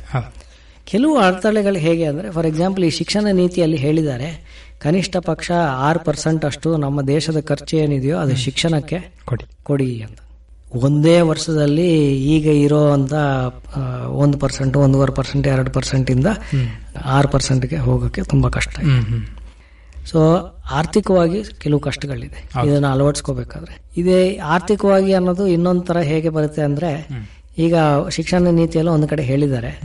ಎಲ್ಲಾ ಶಾಲೆಗಳಲ್ಲಿ ಪ್ರೌಢಶಾಲೆಗಳಲ್ಲಿ ಪ್ರತಿಯೊಂದು ವಿಷಯಕ್ಕೆ ಒಬ್ಬರು ಶಿಕ್ಷಕರು ಇರಬೇಕು ಅನ್ನಂಗೆ ಹೇಳಿದ್ದಾರೆ. ಈಗ ನೀವೇ ಯೋಚನೆ ಮಾಡಿ ತುಂಬಾ ದೂರದ ಒಂದು ಹಳ್ಳಿಯಲ್ಲಿ ಎಲ್ಲೋ ಒಂದು ಪ್ರೌಢಶಾಲೆ ಇದೆ. ಆ ಪ್ರೌಢಶಾಲೆಯಲ್ಲೂ ಒಂದು ಐವತ್ತು ಮಕ್ಕಳು ಇದ್ದಾರೆ ಅನ್ಕೊಳ್ಳಿ. ಅವ್ರು ಆರು ವಿಷಯ ಓದ್ತಾರೆ. ನೀವು ಫಿಸಿಕಲ್ ಎಜುಕೇಶನ್ ಸೇರಿಸಿದ್ರೆ ಏಳು. ಡ್ರಾಯಿಂಗು ಆರ್ಟು ಕ್ರಾಫ್ಟು ಸೇರಿಸಿದ್ರೆ ಎಂಟು. ಹೆಚ್ ಎಂ ಸೇರಿಸಿದ್ರೆ ಒಂಬತ್ತು.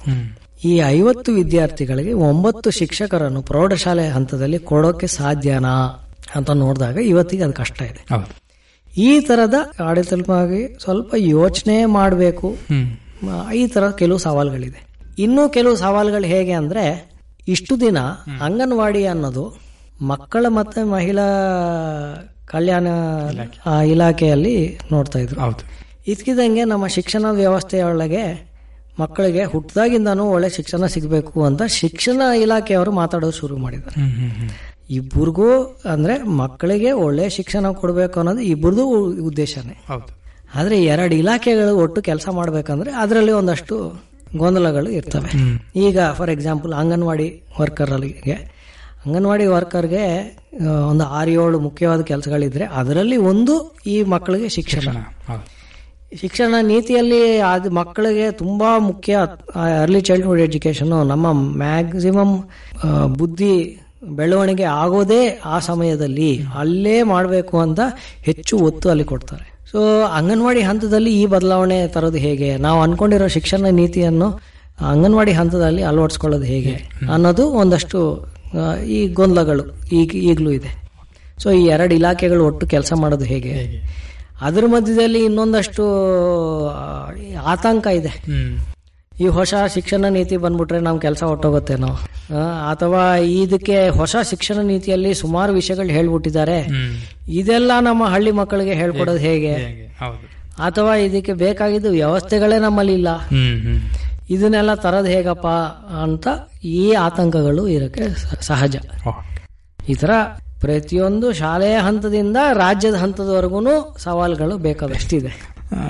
ಸರ್ ಇದ್ರ ಜೊತೆಗೆ ಯಾವುದೇ ಒಂದು ನೀತಿ ಇರ್ಬೋದು ಅಥವಾ ಒಂದು ಯೋಜನೆ ಇರ್ಬೋದು ಅದು ಯಶಸ್ವಿ ಆಗಬೇಕಾದ್ರೆ ಸಮುದಾಯದವರ ಭಾಗವಹಿಸುವಿಕೆ ಮತ್ತು ಅವರ ಸಹಕಾರ ಕೂಡ ಬಹಳ ಮುಖ್ಯ.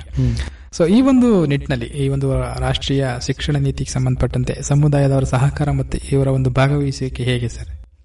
ಸೊ ಶಿಕ್ಷಣ ನೀತಿಯಲ್ಲಿ ಆಕ್ಚುಲಿ ಸಮುದಾಯದ ಭಾಗವಹಿಸಿಕೆ ಬಗ್ಗೆ ಎರಡು ಮೂರು ಕಡೆ ಚರ್ಚೆ ಆಗಿದೆ. ನಾನೊಂದು ಎರಡು ವಿಷಯ ಹೆಚ್ಚು ಆದ್ಯತೆ ಕೊಡ್ತೀನಿ. ಒಂದು ಸ್ಕೂಲ್ ಗವರ್ನೆನ್ಸ್ ಅಂತ ಹೇಳಿದ್ದಾರೆ.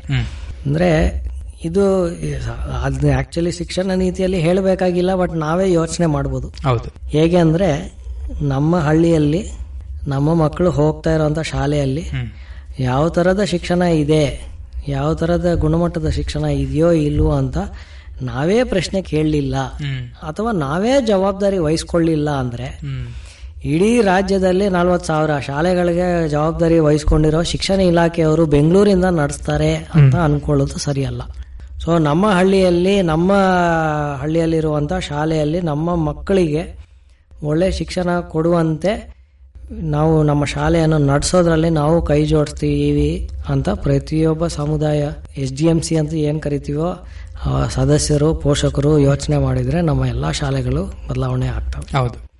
ಯಾರೋ ಸರ್ಕಾರ ಬಂದು ಮಾಡಬೇಕು ಅಂತಲ್ಲ ನಾವು ಕೈ ಜೋಡಿಸ್ಬೇಕು ಅನ್ನೋದು ಫಸ್ಟ್ ಮೊದಲನೇದಾಗಿ ಶುರು ಆಗಬೇಕು. ಅದೇ ನಿಟ್ಟಿನಲ್ಲಿ ಎಚ್ ಡಿ ಎಂ ಸಿಸ್ನ ಇನ್ನೂ ಹೆಚ್ಚು ಸಬಲರಾಗಬೇಕು ಅನ್ನೋದ್ರ ಬಗ್ಗೆ ಒಂದು ಚರ್ಚೆ ಆಗಿದೆ. ಎರಡನೇದು ಇನ್ನೊಂದು ಹೇಳಿದ್ದಾರೆ. ನಮ್ಮ ಶಿಕ್ಷಣ ಯಾವ ಥರ ಇರಬೇಕು ಅನ್ನೋದು ಈಗ ಬೆಂಗಳೂರಲ್ಲಿ ಬೆಂಗಳೂರಲ್ಲಿರೋರಿಗೆ ಮೈಸೂರಲ್ಲಿರೋರಿಗೆ ಬಂಡೀಪುರ ನಾಗರಹೊಳೆಯಲ್ಲಿರುವಂಥ ಹಾಡಿಗಳಲ್ಲಿರೋರಿಗೆ ಇವತ್ತು ನೀವು ನೋಡಿದ್ರೆ ಒಂದೇ ತರದ ಪಠ್ಯಕ್ರಮ ಇದೆ. ರಾಮ ಶ್ಯಾಮ ಅಂತ ಏನು ಕತೆ ಮೈಸೂರಲ್ಲಿ ಹೇಳ್ತೀವೋ ಬೆಂಗಳೂರಲ್ಲಿ ಹೇಳ್ತೀವೋ ಅದೂ ಒಂದು ಹಾಡಿಯಲ್ಲಿ ನಮ್ಮ ಬುಡಕಟ್ಟು ಸಮುದಾಯಕ್ಕೆ ಅದೇ ಕಥೆನ ಹೇಳ್ತೀವಿ ಅದೇ ಮೌಲ್ಯಗಳನ್ನ ಹೇಳೋಕೆ ಹೊರಟಿದ್ವಿ ಬಟ್ ಎಲ್ಲರಿಗೆ ಬೇಕಾಗಿರೋ ಶಿಕ್ಷಣ ಬೇರೆ. ಖಂಡಿತ. ಈಗ ನನಗೆ ಗ್ರಾಮೀಣ ಪ್ರದೇಶದಲ್ಲಿ ವ್ಯವಸಾಯಕ್ಕೆ ಬೇಕಾಗಿರೋ ಶಿಕ್ಷಣ ಬೇರೆ.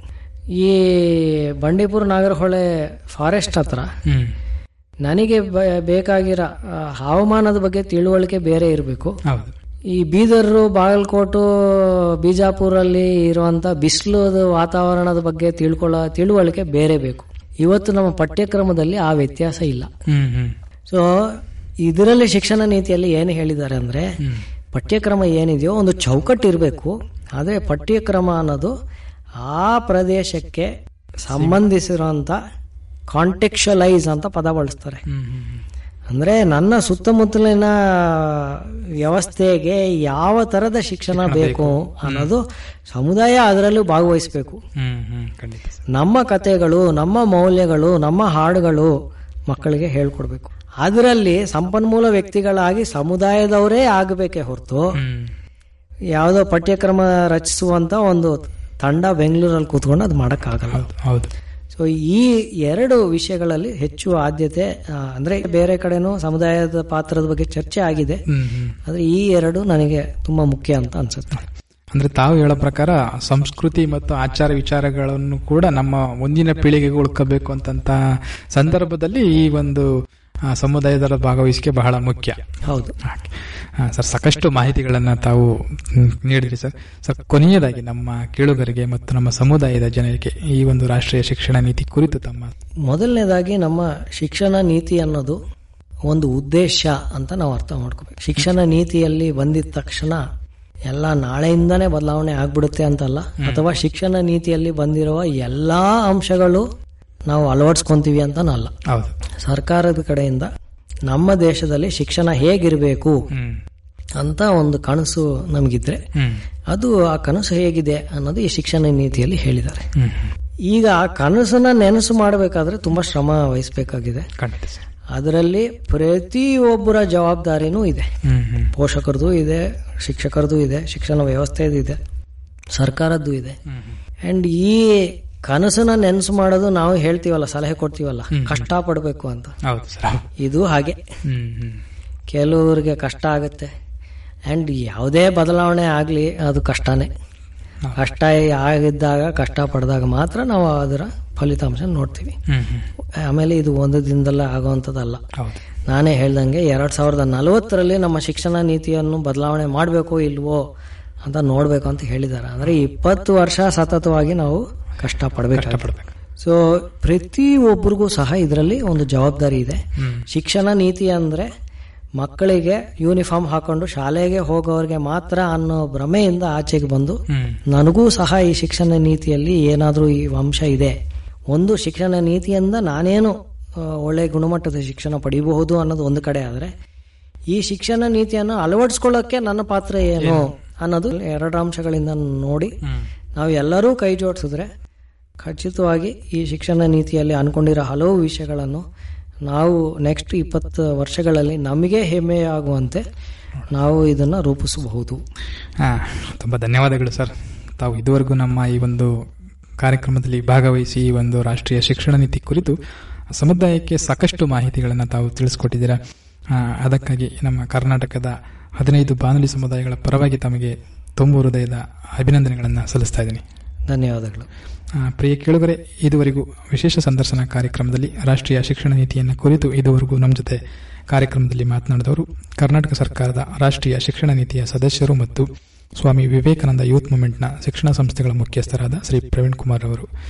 ಇದು ಇವತ್ತಿನ ವಿಶೇಷ ಸಂದರ್ಶನ ಕಾರ್ಯಕ್ರಮ. ಈ ಕಾರ್ಯಕ್ರಮವನ್ನು ಕರ್ನಾಟಕದ ಹದಿನೈದು ಬಾನುಲಿ ಕೇಂದ್ರಗಳಲ್ಲಿ ಪ್ರಸಾರ ಮಾಡಿದಂತಹ ಮುಖ್ಯಸ್ಥರಿಗೆ ಮತ್ತು ಕಾರ್ಯಕ್ರಮ ವ್ಯವಸ್ಥಾಪಕರಿಗೆ ತುಂಬು ಹೃದಯದ ಧನ್ಯವಾದಗಳನ್ನು ತಿಳಿಸುತ್ತಾ ಇವತ್ತಿನ ಕಾರ್ಯಕ್ರಮವನ್ನು ಮುಗಿಸುತ್ತಿದ್ದೇನೆ.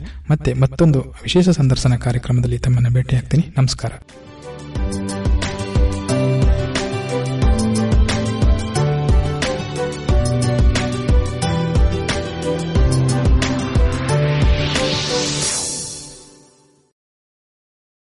ಇದುವರೆಗೆ ಮಕ್ಕಳ ದಿನಾಚರಣೆಯ ಅಂಗವಾಗಿ ರಾಷ್ಟ್ರೀಯ ಶಿಕ್ಷಣ ನೀತಿ ಎರಡು ಸಾವಿರದ ಇಪ್ಪತ್ತು. ಈ ವಿಚಾರವಾಗಿ ರಾಷ್ಟ್ರೀಯ ಶಿಕ್ಷಣ ನೀತಿ ಅನುಷ್ಠಾನ ಕಾರ್ಯಪಡೆ ಸದಸ್ಯರಾದಂತಹ ಶ್ರೀಯುತ ಪ್ರವೀಣ್ ಕುಮಾರ್ ಅವರೊಂದಿಗಿನ ವಿಶೇಷ ಸಂದರ್ಶನವನ್ನ ಕೇಳಿದಿರಿ.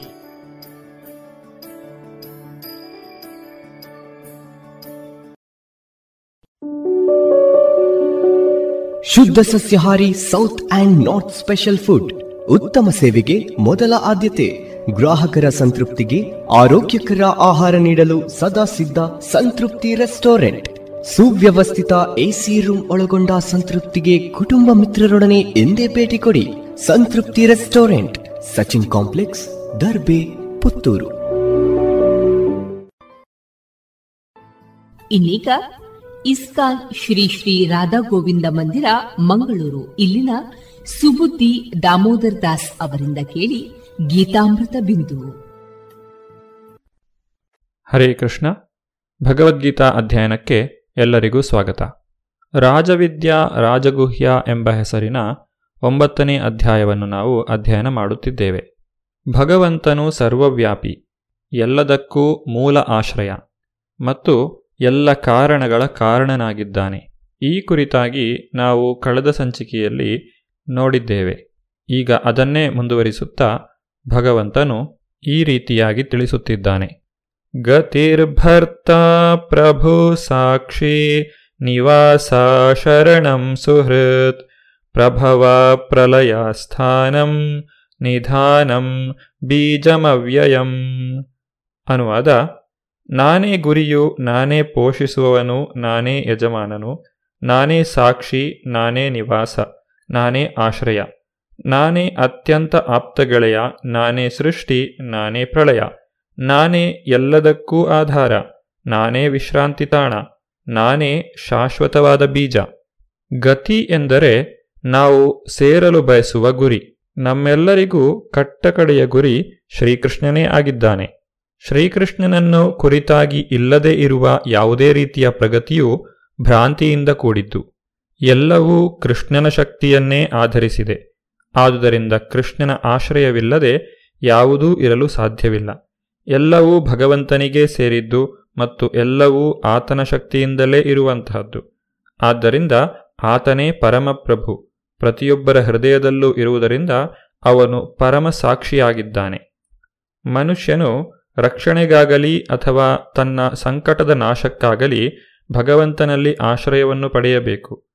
ತಪಾಮ್ಯಹಂ ಅಹಂ ವರ್ಷಂ निगृह्णाम्युत्सृजामि ಚ ಅಮೃತಂ ಚೈವ ಮೃತ್ಯುಶ್ಚ ಸದಸಚ್ಚಾಹಮರ್ಜುನ ಅನುವಾದ ಅರ್ಜುನನೇ ನಾನೇ ಶಾಖವನ್ನು ಕೊಡುತ್ತೇನೆ, ನಾನೇ ಮಳೆಯನ್ನು ತಡೆಹಿಡಿಯುತ್ತೇನೆ ಮತ್ತು ಕಳುಹಿಸುತ್ತೇನೆ.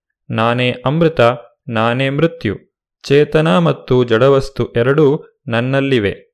ಭಗವಂತನು ಅನಂತ ಶಕ್ತಿಯನ್ನು ಹೊಂದಿದ್ದಾನೆ. ಆತನ ಮೂಲಕವೇ ನಮಗೆ ಬೆಳಕು, ಶಾಖವು ದೊರೆಯುತ್ತದೆ. ಬೇಸಗೆಯಲ್ಲಿ ಮಳೆಯನ್ನು ತಡೆಹಿಡಿಯುವವನೂ ಅವನೇ. ಮಳೆಗಾಲದಲ್ಲಿ ನೀರಿನ ಧಾರೆಯನ್ನು ಸುರಿಸುವವನೂ ಅವನೇ. ನಮಗೆ ಆಯಸ್ಸನ್ನು ನೀಡುವವನೂ ಅವನೇ. ಮೃತ್ಯುಕಾಲದಲ್ಲಿ ಸಾವಿನ ರೂಪದಲ್ಲಿ ನಮ್ಮನ್ನು ಸಂಧಿಸುವವನೂ ಅವನೇ. ಈ ರೀತಿಯಾಗಿ ಭಕ್ತರಾದವರು ಎಲ್ಲದರಲ್ಲಿಯೂ ಭಗವಂತನನ್ನೇ ಕಾಣುತ್ತಾರೆ. ಶ್ರೀಕೃಷ್ಣನೇ ಜಡವಸ್ತು ಮತ್ತು ಚೇತನವಾದ್ದರಿಂದ ಎಲ್ಲ ಐಹಿಕ ಅಭಿವ್ಯಕ್ತಿಗಳನ್ನು ಒಳಗೊಂಡ ಈ ಬೃಹತ್ತಾದ ವಿಶ್ವರೂಪವೂ ಕೃಷ್ಣನೇ. ಎರಡು ಕೈಗಳ ಶ್ಯಾಮಸುಂದರನಾಗಿ ಕೊಳಲನ್ನು ನುಡಿಸುತ್ತಾ ವೃಂದಾವನದಲ್ಲಿ ಅವನು ತೋರಿದ ಲೀಲೆಗಳು ದೇವೋತ್ತಮ ಪರಮಪುರುಷನ ಲೀಲೆಗಳು. ತ್ರೈವಿದ್ಯಾ ಮಾಂ ಸೋಮಪಾಪೂತ ಪಾಪ ಯಜ್ಞೈರಿಷ್ಟ್ವಾ ಸ್ವರ್ಗತಿಂ ಪ್ರಾರ್ಥಯಂತೆ. ತೇ ಪುಣ್ಯಮಾಸಾದ್ಯ ಸುರೇಂದ್ರಲೋಕಂ ಅಶ್ನಂತಿ ದಿವ್ಯಾನ್ ದಿವಿದೇವ ಭೋಗಾನ್. ಅನುವಾದ, ವೇದಗಳನ್ನು ಅಭ್ಯಾಸ ಮಾಡಿ, ಸೋಮರಸವನ್ನು ಪಾನ ಮಾಡಿ, ಸ್ವರ್ಗಲೋಕಗಳನ್ನು ಅರಸುವವರು ಪರೋಕ್ಷವಾಗಿ ನನ್ನನ್ನು ಪೂಜಿಸುತ್ತಾರೆ. ಪಾಪ ಪ್ರತಿಕ್ರಿಯೆಗಳಿಂದ ಬಿಡುಗಡೆಯಾಗಿ ಪರಿಶುದ್ಧರಾಗಿ ಅವರು ಪುಣ್ಯ ಸ್ವರ್ಗಲೋಕದಲ್ಲಿ ಹುಟ್ಟುತ್ತಾರೆ. ಅಲ್ಲಿ ಸ್ವರ್ಗ ಸುಖಗಳನ್ನು ಸವಿಯುತ್ತಾರೆ. ಇಲ್ಲಿ ತ್ರೈವಿದ್ಯ ಎಂದರೆ ಸಾಮ, ಯಜುರ್ ಮತ್ತು ಋಗ್ವೇದಗಳನ್ನು ಅಧ್ಯಯನ ಮಾಡಿದಂತಹ ಬ್ರಾಹ್ಮಣ. ಇಂತಹವರನ್ನು ತ್ರಿವೇದಿ ಎಂದು ಕರೆಯುತ್ತಾರೆ. ವೇದಗಳಿಂದ ಅಂತಿಮವಾಗಿ ನಾವು ತಿಳಿಯಬೇಕಾದದ್ದು ಭಗವಂತನನ್ನೇ. ಆದ್ದರಿಂದ ತ್ರಿವೇದಿಗಳಿಗೆ ಕಟ್ಟಕಡೆಯ ಗುರಿ ಭಗವಾನ್ ಶ್ರೀಕೃಷ್ಣನೇ ಆಗಿದ್ದಾನೆ. ನಿಜವಾದ ತ್ರಿವೇದಿಗಳು ಕೃಷ್ಣನ ಚರಣಕಮಲಗಳ ಅಡಿಯಲ್ಲಿ ಆಶ್ರಯವನ್ನು ಪಡೆಯುತ್ತಾರೆ ಮತ್ತು ಪ್ರಭುವನ್ನು ಪ್ರಸನ್ನಗೊಳಿಸಲು ಪರಿಶುದ್ಧ ಭಕ್ತಿ ಸೇವೆಯಲ್ಲಿ ನಿರತರಾಗುತ್ತಾರೆ. ಇಂದ್ರಾದಿ ದೇವತೆಗಳಿಗೆ ಯಜ್ಞವನ್ನು ಮಾಡುವ ಮೂಲಕ ವ್ಯಕ್ತಿಯು ಸ್ವರ್ಗಲೋಕವನ್ನು ಗಳಿಸಬಹುದು, ಅಲ್ಲಿ ಭೌತಿಕ ಆನಂದವನ್ನು ಸವಿಯಬಹುದು, ಆದರೆ ಅದು ಶಾಶ್ವತವಲ್ಲ. ತೇತಂ ಭುಕ್ತ ಸ್ವರ್ಗಲೋಕಂ ವಿಶಾಲಂ, ಕ್ಷೀಣೆ ಪುಣ್ಯೇ ಮರ್ತ್ಯಲೋಕಂ ವಿಶಂತಿ, ಏವಂ ತ್ರಯೀ ಧರ್ಮಮನುಪ್ರಪನ್ನ, ಗತಾಗತಂ ಕಾಮ ಕಾಮ ಲಭಂತೆ ಹೀಗೆ ಅವರು ಸ್ವರ್ಗಲೋಕದ ಅಪಾರವಾದ ಇಂದ್ರಿಯ ಭೋಗವನ್ನು ಸವಿದು ತಮ್ಮ ಪುಣ್ಯ ಕಾರ್ಯಗಳ ಫಲಗಳು ಕ್ಷಯಿಸಿದ ನಂತರ ಈ ಮರ್ತ್ಯಲೋಕಕ್ಕೆ ಹಿಂದಿರುಗುತ್ತಾರೆ. ಹೀಗೆ ಮೂರು ವೇದಗಳ ತತ್ವಗಳ ಅನುಸರಣೆಯಿಂದ ಇಂದ್ರಿಯ ಸುಖವನ್ನಷ್ಟೇ ಅರಸುವವರು ಮತ್ತೆ ಮತ್ತೆ ಹುಟ್ಟಿ ಸಾಯುವುದಷ್ಟನ್ನೇ ಸಾಧಿಸುತ್ತಾರೆ. ಸ್ವರ್ಗಲೋಕವನ್ನು ಗಳಿಸಿದಂತಹ ವ್ಯಕ್ತಿಯು ದೀರ್ಘವಾದಂತಹ ಆಯಸ್ಸನ್ನು ಹೊಂದಿರುತ್ತಾನೆ. ಅಲ್ಲಿ ಇಂದ್ರಿಯ ಸುಖಕ್ಕೆ ಹೆಚ್ಚಿನ ಸೌಲಭ್ಯಗಳು ಇರುತ್ತವೆ. ಆದರೆ ಈ ಗ್ರಹವ್ಯೂಹಗಳು ಶಾಶ್ವತವಲ್ಲ. ಪುಣ್ಯ ಕಾರ್ಯಗಳ ಫಲಗಳನ್ನು ಮುಗಿಸಿದ ನಂತರ ಅವನನ್ನು ಭೂಮಿಗೆ ಮತ್ತೆ ಕಳುಹಿಸಲಾಗುತ್ತದೆ. ವೇದಾಂತ ಸೂತ್ರದಲ್ಲಿ ಸೂಚಿಸಿರುವಂತೆ ಆತನು ಪರಿಪೂರ್ಣ ಜ್ಞಾನವನ್ನು ಪಡೆದಿರುವುದಿಲ್ಲ. ಎಲ್ಲ ಕಾರಣಗಳ ಕಾರಣನು ಭಗವಾನ್ ಶ್ರೀಕೃಷ್ಣನೇ ಎಂದು ತಿಳಿದಂತಹ ವ್ಯಕ್ತಿ ಸ್ವರ್ಗಲೋಕಕ್ಕೆ ಹೋಗಲು ಪ್ರಯತ್ನಿಸುವುದಿಲ್ಲ. ಒಮ್ಮೊಮ್ಮೆ ಮೇಲಕ್ಕೆ ಹೋಗಿ ಒಮ್ಮೊಮ್ಮೆ ಕೆಳಕ್ಕೆ ಬರುವ ತಿರುಗು ಚಕ್ರದಲ್ಲಿ ಕುಳಿತವನಂತೆ ಮತ್ತೆ ಮತ್ತೆ ಉನ್ನತ ಲೋಕಗಳಿಗೆ ಹೋಗಿ ಮತ್ತೆ ಕಳಕ್ಕೆ ಬರುವ ನಿಯತ ಕ್ರಮಕ್ಕೆ ಭಕ್ತರಾದವರು ಸಿಲುಕಿಕೊಳ್ಳುವುದಿಲ್ಲ. ಶಾಶ್ವತವಾದ ಜ್ಞಾನಾನಂದವನ್ನು ಸವಿಯುತ್ತಾ ಈ ಕಷ್ಟದ ಐಹಿಕ ಜನ್ಮಕ್ಕೆ ಬಾರದೇ ಇರಬೇಕಾದಲ್ಲಿ ಆಧ್ಯಾತ್ಮಿಕ ಲೋಕಕ್ಕೆ ಹೋಗುವುದೇ ಉತ್ತಮ. ಭಗವಂತನನ್ನು ನಿತ್ಯವೂ ಚಿಂತಿಸುವಂತಹ ಭಕ್ತರ ಯೋಗಕ್ಷೇಮವನ್ನು ಭಗವಂತನೇ ನೇರವಾಗಿ ನೋಡಿಕೊಳ್ಳುತ್ತಾನೆ. ಅನನ್ಯಾಶ್ಚಿಂತಯಂತೋ ಮಾಂ, ಯೇ ಜನ ಪರ್ಯುಪಾಸತೆ, ತೇಷಾಂ ನಿತ್ಯಾಭಿಯುಕ್ತಾನಾಂ, ಯೋಗಕ್ಷೇಮಂ ವಹಾಮ್ಯಹಂ. ಅನುವಾದ ಅನ್ಯ ಚಿಂತೆಯಿಲ್ಲದೆ ಒಂದೇ ಮನಸ್ಸಿನಿಂದ ನನ್ನನ್ನು ಪೂಜಿಸುತ್ತಾ ನನ್ನ ದಿವ್ಯ ರೂಪವನ್ನು ಧ್ಯಾನಿಸುವವರು ಯಾರೋ ಅವರಿಗೆ ನಾನು ಇಲ್ಲದ್ದನ್ನು ಕೊಡುತ್ತೇನೆ, ಇರುವುದನ್ನು ಕಾಪಾಡುತ್ತೇನೆ. ಭಕ್ತರು ಭಗವಂತನ ಚಿಂತನೆಯಿಲ್ಲದೆ ಒಂದು ಕ್ಷಣವೂ ಬದುಕಲಾರರು. ಭಗವಂತನ ವಿಷಯಗಳನ್ನು ಕೇಳುತ್ತಾ, ಸಂಕೀರ್ತನೆ ಮಾಡುತ್ತಾ, ಸ್ಮರಣೆ ಮಾಡುತ್ತಾ, ಪ್ರಾರ್ಥನೆ, ಪೂಜೆಗಳನ್ನು ಮಾಡುತ್ತಾ, ಭಗವಂತನ ಚರಣಕಮಲಗಳನ್ನು ಸೇವಿಸುತ್ತಾ, ಇತರ ಸೇವೆಗಳನ್ನೂ ಮಾಡುತ್ತಾ, ಸ್ನೇಹವನ್ನು ಬೆಳೆಸಿಕೊಳ್ಳುತ್ತಾ ಸಂಪೂರ್ಣವಾಗಿ ಭಗವಂತನಿಗೆ ಶರಣಾಗುತ್ತಾ ಅವರು ಭಕ್ತಿ ಸೇವೆಯಲ್ಲಿ ನಿರತರಾಗಿರುತ್ತಾರೆ. ಇಂತಹ ಚಟುವಟಿಕೆಗಳೆಲ್ಲ ಮಂಗಳಕರವಾದವು ಮತ್ತು ಆಧ್ಯಾತ್ಮಿಕ ಶಕ್ತಿಗಳಿಂದ ತುಂಬಿರುವು. ಅವು ಭಕ್ತನಾದವನನ್ನು ಆತ್ಮಸಾಕ್ಷಾತ್ಕಾರದಲ್ಲಿ ಪರಿಪೂರ್ಣನನ್ನಾಗಿ ಮಾಡುತ್ತವೆ. ಇದನ್ನೇ ಯೋಗ ಎಂದು ಕರೆಯುವುದು. ಭಗವಂತನ ಕೃಪೆಯಿಂದಾಗಿ ಇಂತಹ ಭಕ್ತರು ಬದುಕಿನ ಐಹಿಕ ಸ್ಥಿತಿಗೆ ಮತ್ತೆ ಬರುವುದಿಲ್ಲ. ಕ್ಷೇಮ ಎಂದರೆ ಭಗವಂತನ ಕೃಪಾಪೂರ್ಣ ರಕ್ಷಣೆ. ಭಕ್ತನು ಯೋಗದ ಮೂಲಕ ಕೃಷ್ಣ ಪ್ರಜ್ಞೆಯನ್ನು ಸಾಧಿಸಲು ಭಗವಂತನು ನೆರವಾಗುತ್ತಾನೆ. ಆತನ ಕೃಷ್ಣ ಪ್ರಜ್ಞೆಯು ಪೂರ್ಣವಾದಾಗ ಆತನು ಸಂಕಟದ ಬಾಳಿನಲ್ಲಿ ಬೀಳದಂತೆ ಭಗವಂತನು ಕಾಪಾಡುತ್ತಾನೆ. ಯೇ ಅಪಿ ಅನ್ಯ ದೇವತಾ ಭಕ್ತ ಯಜಂತೆ ಶ್ರದ್ಧಯಾನ್ವಿತ ತೇಪಿ ಮಾಮೇವ ಕೌಂತೆಯ ಯಜಂತಿ ಅವಿಧಿಪೂರ್ವಕಂ ಅನುವಾದ ಕುಂತಿಯ ಮಗನಾದ ಅರ್ಜುನನೇ, ಇತರ ದೇವತೆಗಳ ಭಕ್ತರಾಗಿ ಶ್ರದ್ಧೆಯಿಂದ ಅವರನ್ನು ಪೂಜಿಸುವವರು ನನ್ನನ್ನೇ ಪೂಜಿಸುತ್ತಾರೆ, ಆದರೆ ಅದನ್ನು ತಪ್ಪು ರೀತಿಯಲ್ಲಿ ಮಾಡುತ್ತಾರೆ. ಐಹಿಕ ಭೋಗಾಸಕ್ತಿಯನ್ನು ಹೊಂದಿ ಸ್ವರ್ಗ ಸುಖಗಳನ್ನು ಪಡೆಯಬೇಕೆಂಬ ಆಸೆಯಿಂದ ಇಂದ್ರಾದಿ ದೇವತೆಗಳನ್ನು ಪೂಜಿಸುವವರು ತಮ್ಮ ಪೂಜೆಯ ಫಲವನ್ನು ಭಗವಂತನಿಂದಲೇ ಪರೋಕ್ಷವಾಗಿ ಪಡೆಯುತ್ತಾರೆ.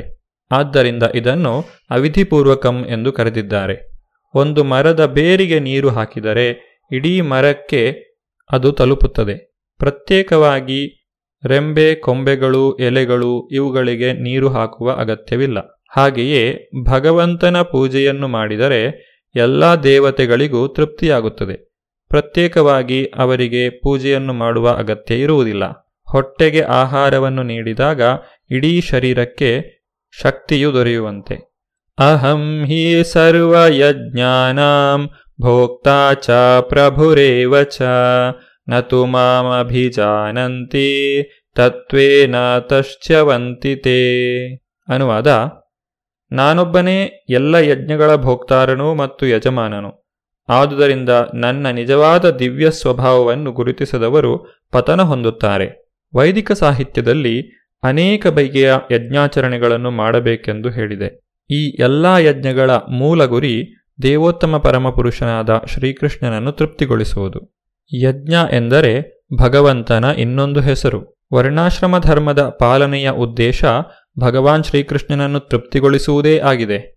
ನಾವು ಯಾವ ರೀತಿಯ ದೇವತೆಯನ್ನು ಪೂಜಿಸುತ್ತೇವೋ ಆ ರೀತಿಯ ದೇವತೆಯ ಬಳಿಗೆ ಹೋಗುತ್ತೇವೆ. ಯಾಂತಿ ದೇವವ್ರತ ದೇವಾನ್ ಪಿತೃನ್ ಯಾಂತಿ ಪಿತೃವ್ರತ ಭೂತಾನಿ ಯಾಂತಿ ಭೂತೇಜ್ಯ ಯಾಂತಿ ಮದ್ಯಾಜಿನೋಪಿ ಮಾಂ ಅನುವಾದ ದೇವತೆಗಳನ್ನು ಪೂಜಿಸುವವರು ದೇವತೆಗಳ ಮಧ್ಯೆ ಹುಟ್ಟುತ್ತಾರೆ, ಪಿತೃಗಳನ್ನು ಪೂಜಿಸುವವರು ಪಿತೃಗಳ ಬಳಿಗೆ ಹೋಗುತ್ತಾರೆ, ಭೂತಗಳನ್ನು ಪೂಜಿಸುವವರು ಭೂತಗಳ ಮಧ್ಯೆ ಹುಟ್ಟುತ್ತಾರೆ, ನನ್ನನ್ನು ಪೂಜಿಸುವವರು ನನ್ನೊಡನೆ ಇರುತ್ತಾರೆ.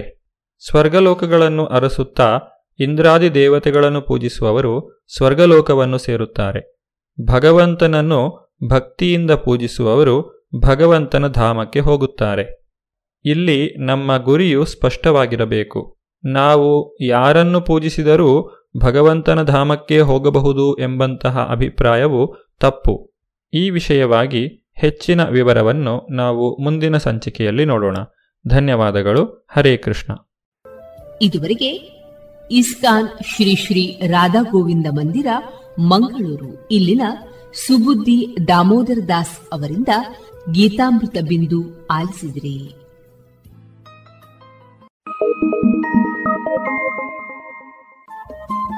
ರೇಡಿಯೋ ಪಾಂಚಜನ್ಯ ತೊಂಬತ್ತು ಬಿಂದು ಎಂಟು ಎಫ್ಎಂ ಸಮುದಾಯ ಬಾನುಲಿ ಕೇಂದ್ರ ಪುತ್ತೂರು. ಇದು ಜೀವ ಜೀವದ ಸ್ವರ ಸಂಚಾರ.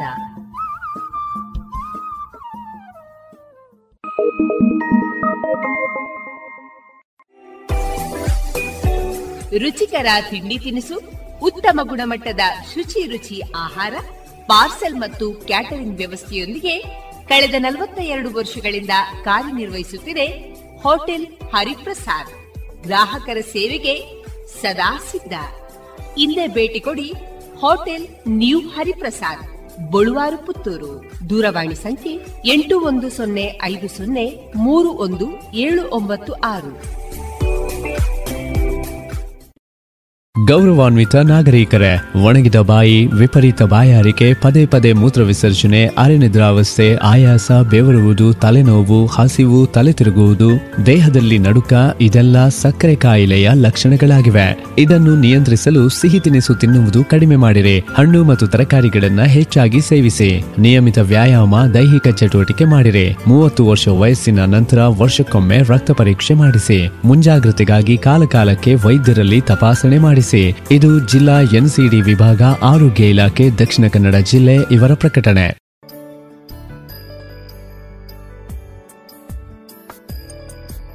ಇನ್ನು ಮುಂದೆ ಎರಡು ಸಾವಿರದ ಇಪ್ಪತ್ತ ಎರಡು ಮಕ್ಕಳ ರಾಜ್ಯೋತ್ಸವ ಪ್ರಶಸ್ತಿಗೆ ಆಯ್ಕೆಯಾದಂತಹ ಪುತ್ತೂರು ನೆಹರು ನಗರದ ವಿವೇಕಾನಂದ ಪದವಿ ಕಾಲೇಜು ವಿದ್ಯಾರ್ಥಿನಿ ಕುಮಾರಿ ಶ್ರೇಯಾ ಆಚಾರ್ಯ ಅವರ ಸಂತಸದ ಕ್ಷಣಗಳನ್ನ ನಮ್ಮ ರೇಡಿಯೋ ಪಾಂಚಜನ್ಯದಲ್ಲಿ ಹಂಚಿಕೊಂಡಂತಹ ಮಾತುಗಳನ್ನ ಇದೀಗ ಕೇಳೋಣ. ಸಮಯಗಳಿಂದ ಕಂಡಂತಹ ಕನಸು ನಾನು. ಅಪ್ಪ ಅಮ್ಮನ ಕನಸು ಸಹ ಆಗಿತ್ತು. ಒಂದು ಒಳ್ಳೆಯ ಸ್ಟೇಜ್ ನನ್ನ ಮಗಳಿಗೆ ಸಿಗ್ಬೇಕು ಅಂತ.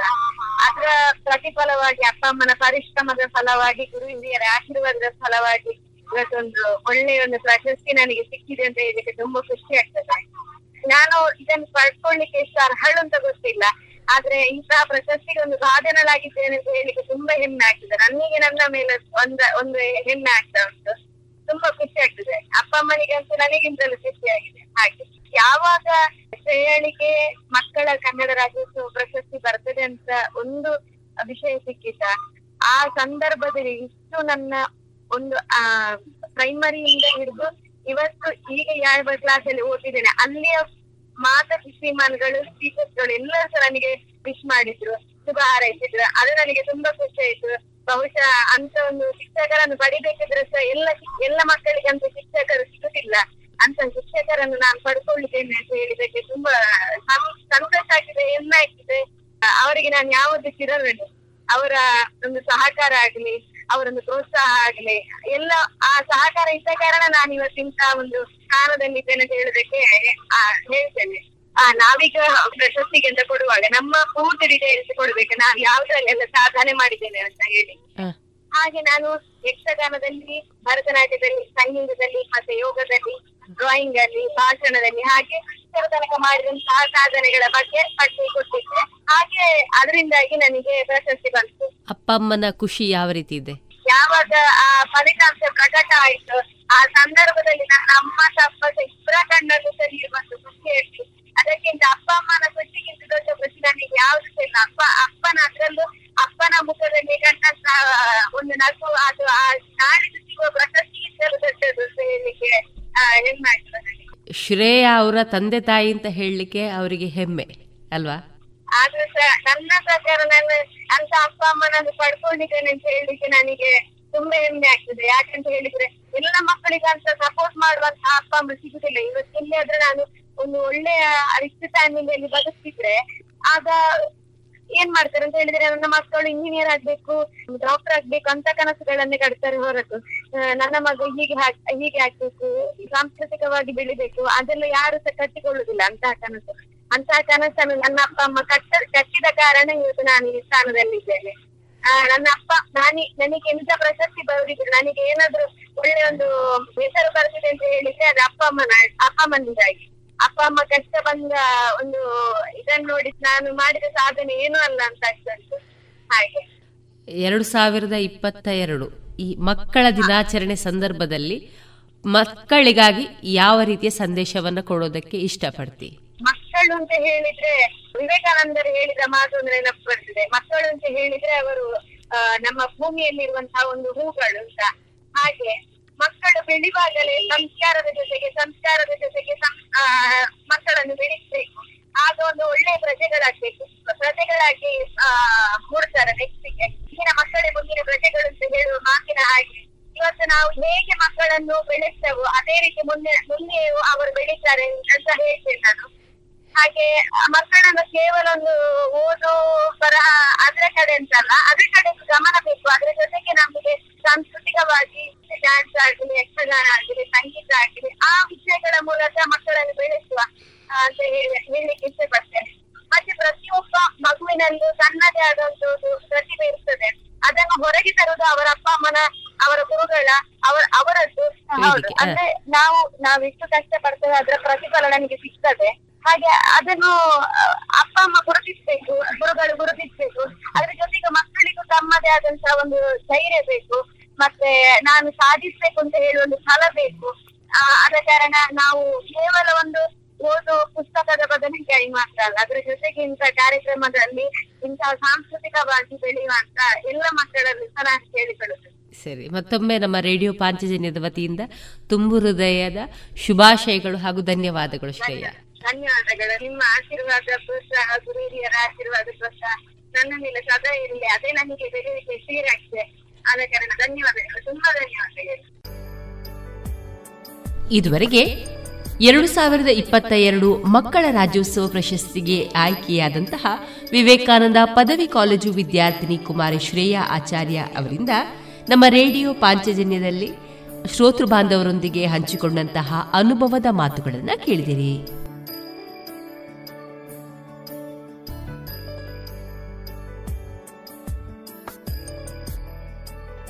ಇನ್ನು ಮುಂದೆ ತೆಂಕಿಲ ವಿವೇಕಾನಂದ ಕನ್ನಡ ಮಾಧ್ಯಮ ಶಾಲಾ ಪುಟಾಣಿಗಳಾದ ಕುಮಾರಿ, ಹರಿಣಿಗೌಡ ಮತ್ತು ಕರಣ್ ಗೌಡ ಅವರಿಂದ ಭಜನೆಯನ್ನ ಕೇಳೋಣ.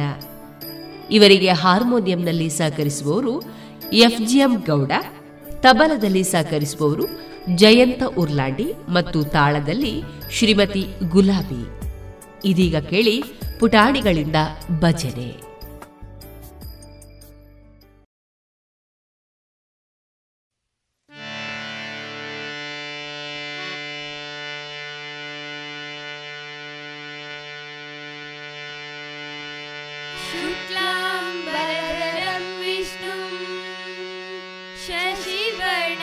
चतुर्भुजम् प्रसन्नवदनं ध्याये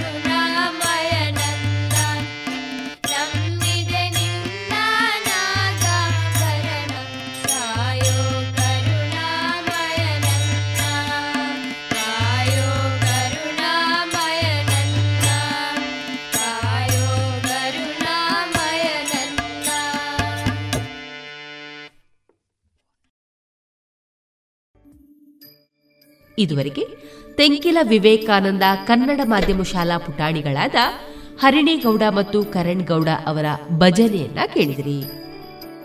ಇನ್ನು ಮುಂದೆ ಮಧುರ ಗೀತೆಗಳು ಪ್ರಸಾರಗೊಳ್ಳಲಿದೆ.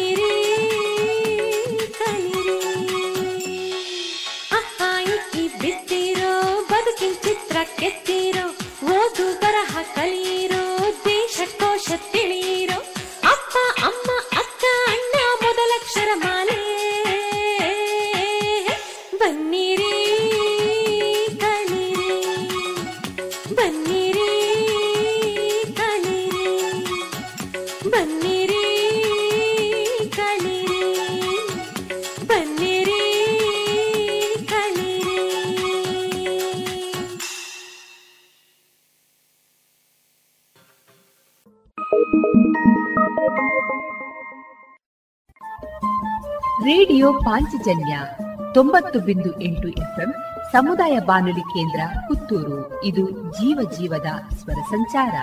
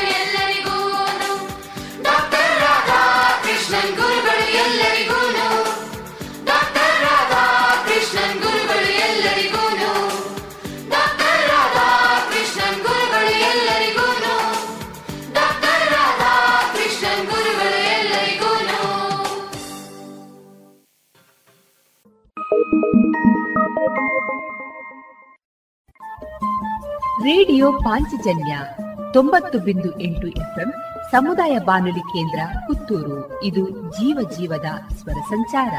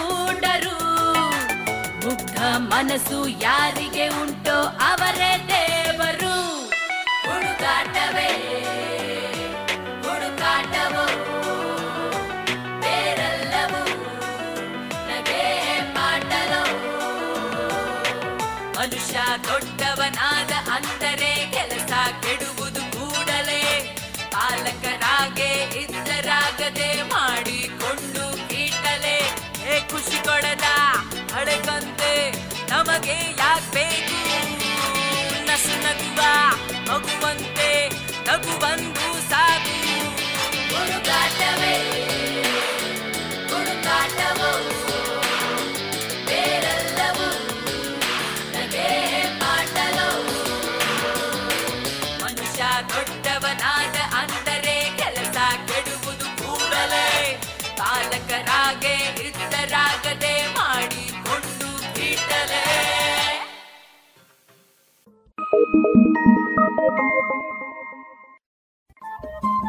ರೇಡಿಯೋ ಪಾಂಚಜನ್ಯ ತೊಂಬತ್ತು ಬಿಂದು ಎಂಟು ಎಫ್ಎಂ ಸಮುದಾಯ ಬಾನುಲಿ ಕೇಂದ್ರ ಪುತ್ತೂರು. ಇದು ಜೀವ ಜೀವದ ಸ್ವರ ಸಂಚಾರ.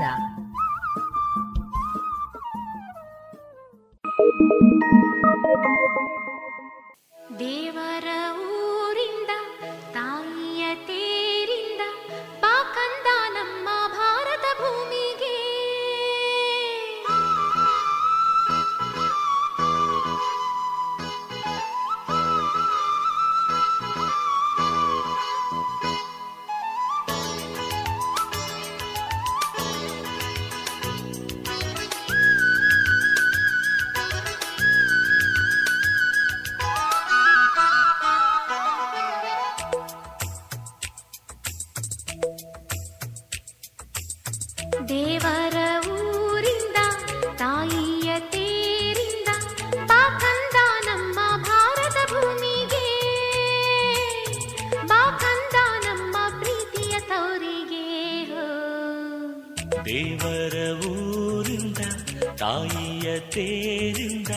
ಬಾಕಂದ ನಮ್ಮ ಭಾರತ ಭೂಮಿಗೆ ಬಾಕಂದ ನಮ್ಮ ಪ್ರೀತಿಯ ತೌರಿಗೆ.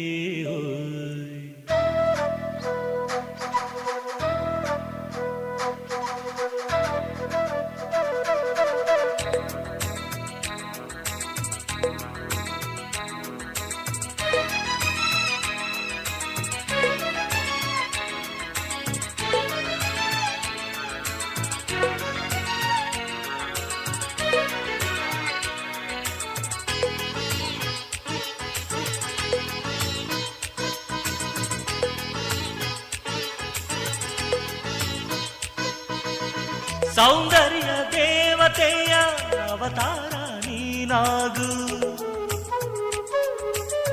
ಲೋಕಾನೆ ಮುದ್ದಾಡೋ ಶ್ರೀಕೃಷ್ಣ ನೀನಾಗು ರವಿವರ್ಮ ಚಿತ್ರಿಸಿದ ಶಾಕುಂತಲೆ ಮಗನಾಗು ಭಾರತವೇ ನೀಡಿದ ಸಿದ್ಧಾರ್ಥ ನೀನಾಗು ದೇವರ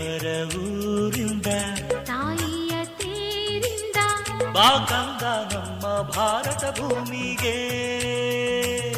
ಬಾಕಂದ ನಮ್ಮ ಪ್ರೀತಿಯ ತೌರಿಗೆ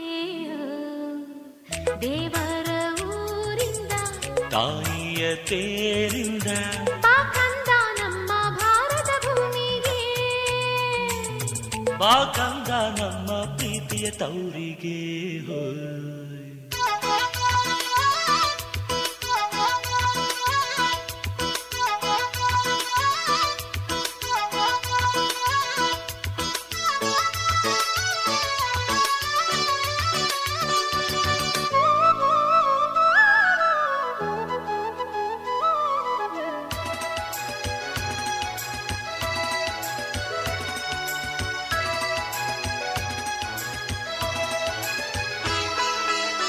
ಕರುಣಾಡ ಕಡಲಾದ ಕಾರಂತರ ಕಥೆಯಾದು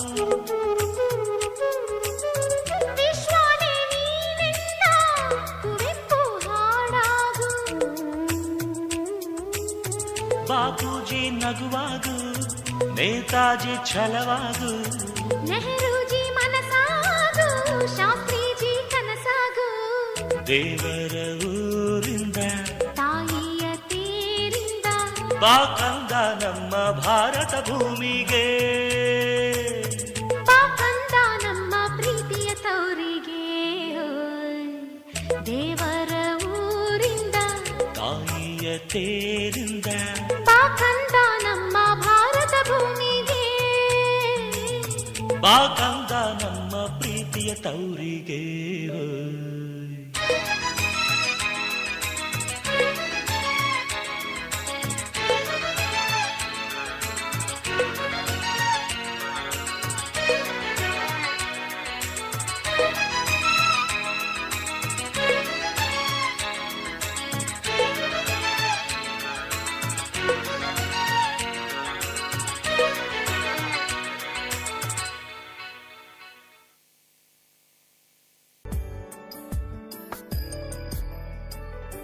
ಇದುವರೆಗೆ ಮಧುರ ಗೀತೆಗಳನ್ನ ಕೇಳಿದಿರಿ.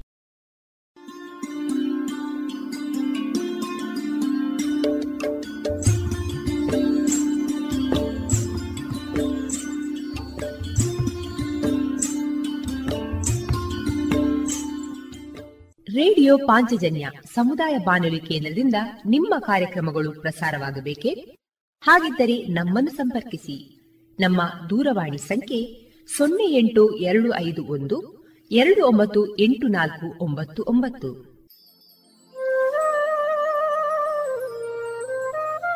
ಗಮನಿಸಿ ಕೇಳುವರೆ ನಮ್ಮ ಕಾರ್ಯಕ್ರಮಗಳನ್ನು ವೆಬ್ಸೈಟ್ ಮೂಲಕ ಕೂಡ ಆಲಿಸಬಹುದು. ನಮ್ಮ ವೆಬ್ಸೈಟ್ ವಿಳಾಸ W W W dot radio Panchajanya dot com. ಇಲ್ಲಿ ಆರ್ಕೈವ್ಸ್ ಭಾಗಕ್ಕೆ ಹೋಗಿ ಕ್ಲಿಕ್ ಮಾಡಿದರೆ ಹಳೆ ಕಾರ್ಯಕ್ರಮಗಳನ್ನು ಕೂಡ ಆಲಿಸಬಹುದು. ಜೊತೆಗೆ ನಮ್ಮ ಪ್ರಸಾರವನ್ನು ಆಪ್ ಮೂಲಕವೂ ಕೇಳಬಹುದು. ಪ್ಲೇಸ್ಟೋರ್ನಲ್ಲಿ ಪಾಂಚಜನ್ಯ ಸರ್ಚ್ ಮಾಡಿ ಡೌನ್ಲೋಡ್ ಮಾಡಿಕೊಂಡು ತಮ್ಮ ಮೊಬೈಲ್ಗಳಿಗೆ ಇನ್ಸ್ಟಾಲ್ ಮಾಡಿದರೆ ರೇಡಿಯೋ ಪ್ರಸಾರದ ಕಾರ್ಯಕ್ರಮವನ್ನು ನೀವು ಆಲಿಸಬಹುದು. ನಮ್ಮ ಪ್ರಸಾರದ ಬಗೆಗೆ ನಿಮ್ಮ ಅಭಿಪ್ರಾಯಗಳನ್ನು ಹಂಚಿಕೊಳ್ಳಲು ನಮ್ಮ ವಿಳಾಸ ರೇಡಿಯೋ ಪಾಂಚಜನ್ಯ ತೊಂಬತ್ತು ಬಿಂದು ಎಂಟು ಎಫ್ಎಂ ಸಮುದಾಯ ಬಾನುಲಿ ಕೇಂದ್ರ ನೆಹರು ನಗರ, ಪುತ್ತೂರು. ನಮ್ಮ ದೂರವಾಣಿ ಸಂಖ್ಯೆ ಸೊನ್ನೆ ಎಂಟು ಎರಡು ಐದು ಒಂದು, ಎರಡು ಒಂಬತ್ತು ಎಂಟು ನಾಲ್ಕು ಒಂಬತ್ತು ಒಂಬತ್ತು. ಇಮೇಲ್ ವಿಳಾಸ radio Panchajanya at Gmail dot com ನಮ್ಮ ವಿಳಾಸ ಮತ್ತೊಮ್ಮೆ ರೇಡಿಯೋ ಪಾಂಚಜನ್ಯ ತೊಂಬತ್ತು ಬಿಂದು ಎಂಟು ಎಫ್ಎಂ, ಸಮುದಾಯ ಬಾನುಲಿ ಕೇಂದ್ರ, ನೆಹರು ನಗರ, ಪುತ್ತೂರು. ನಮ್ಮ ದೂರವಾಣಿ ಸಂಖ್ಯೆ ಸೊನ್ನೆ ಎಂಟು ಎರಡು ಐದು ಒಂದು ಎರಡು ಒಂಬತ್ತು ಎಂಟು ನಾಲ್ಕು ಒಂಬತ್ತು ಒಂಬತ್ತು. ಇಲ್ಲಿಗೆ ಈ ಹೊತ್ತಿನ ಪ್ರಸಾರ ಕಾರ್ಯಕ್ರಮವನ್ನ ಮುಕ್ತಾಯಗೊಳಿಸುತ್ತಿದ್ದೇವೆ. ಆತ್ಮೀಯ ಕೇಳುಗರಿಗೆಲ್ಲ ರೇಡಿಯೋ ಪಾಂಚಜನ್ಯದ ಬಳಗದ ಪರವಾಗಿ ನಾನು ತೇಜಸ್ವಿ ರಾಜೇಶ್ ಮಾಡುವ ಅನಂತ ವಂದನೆಗಳು.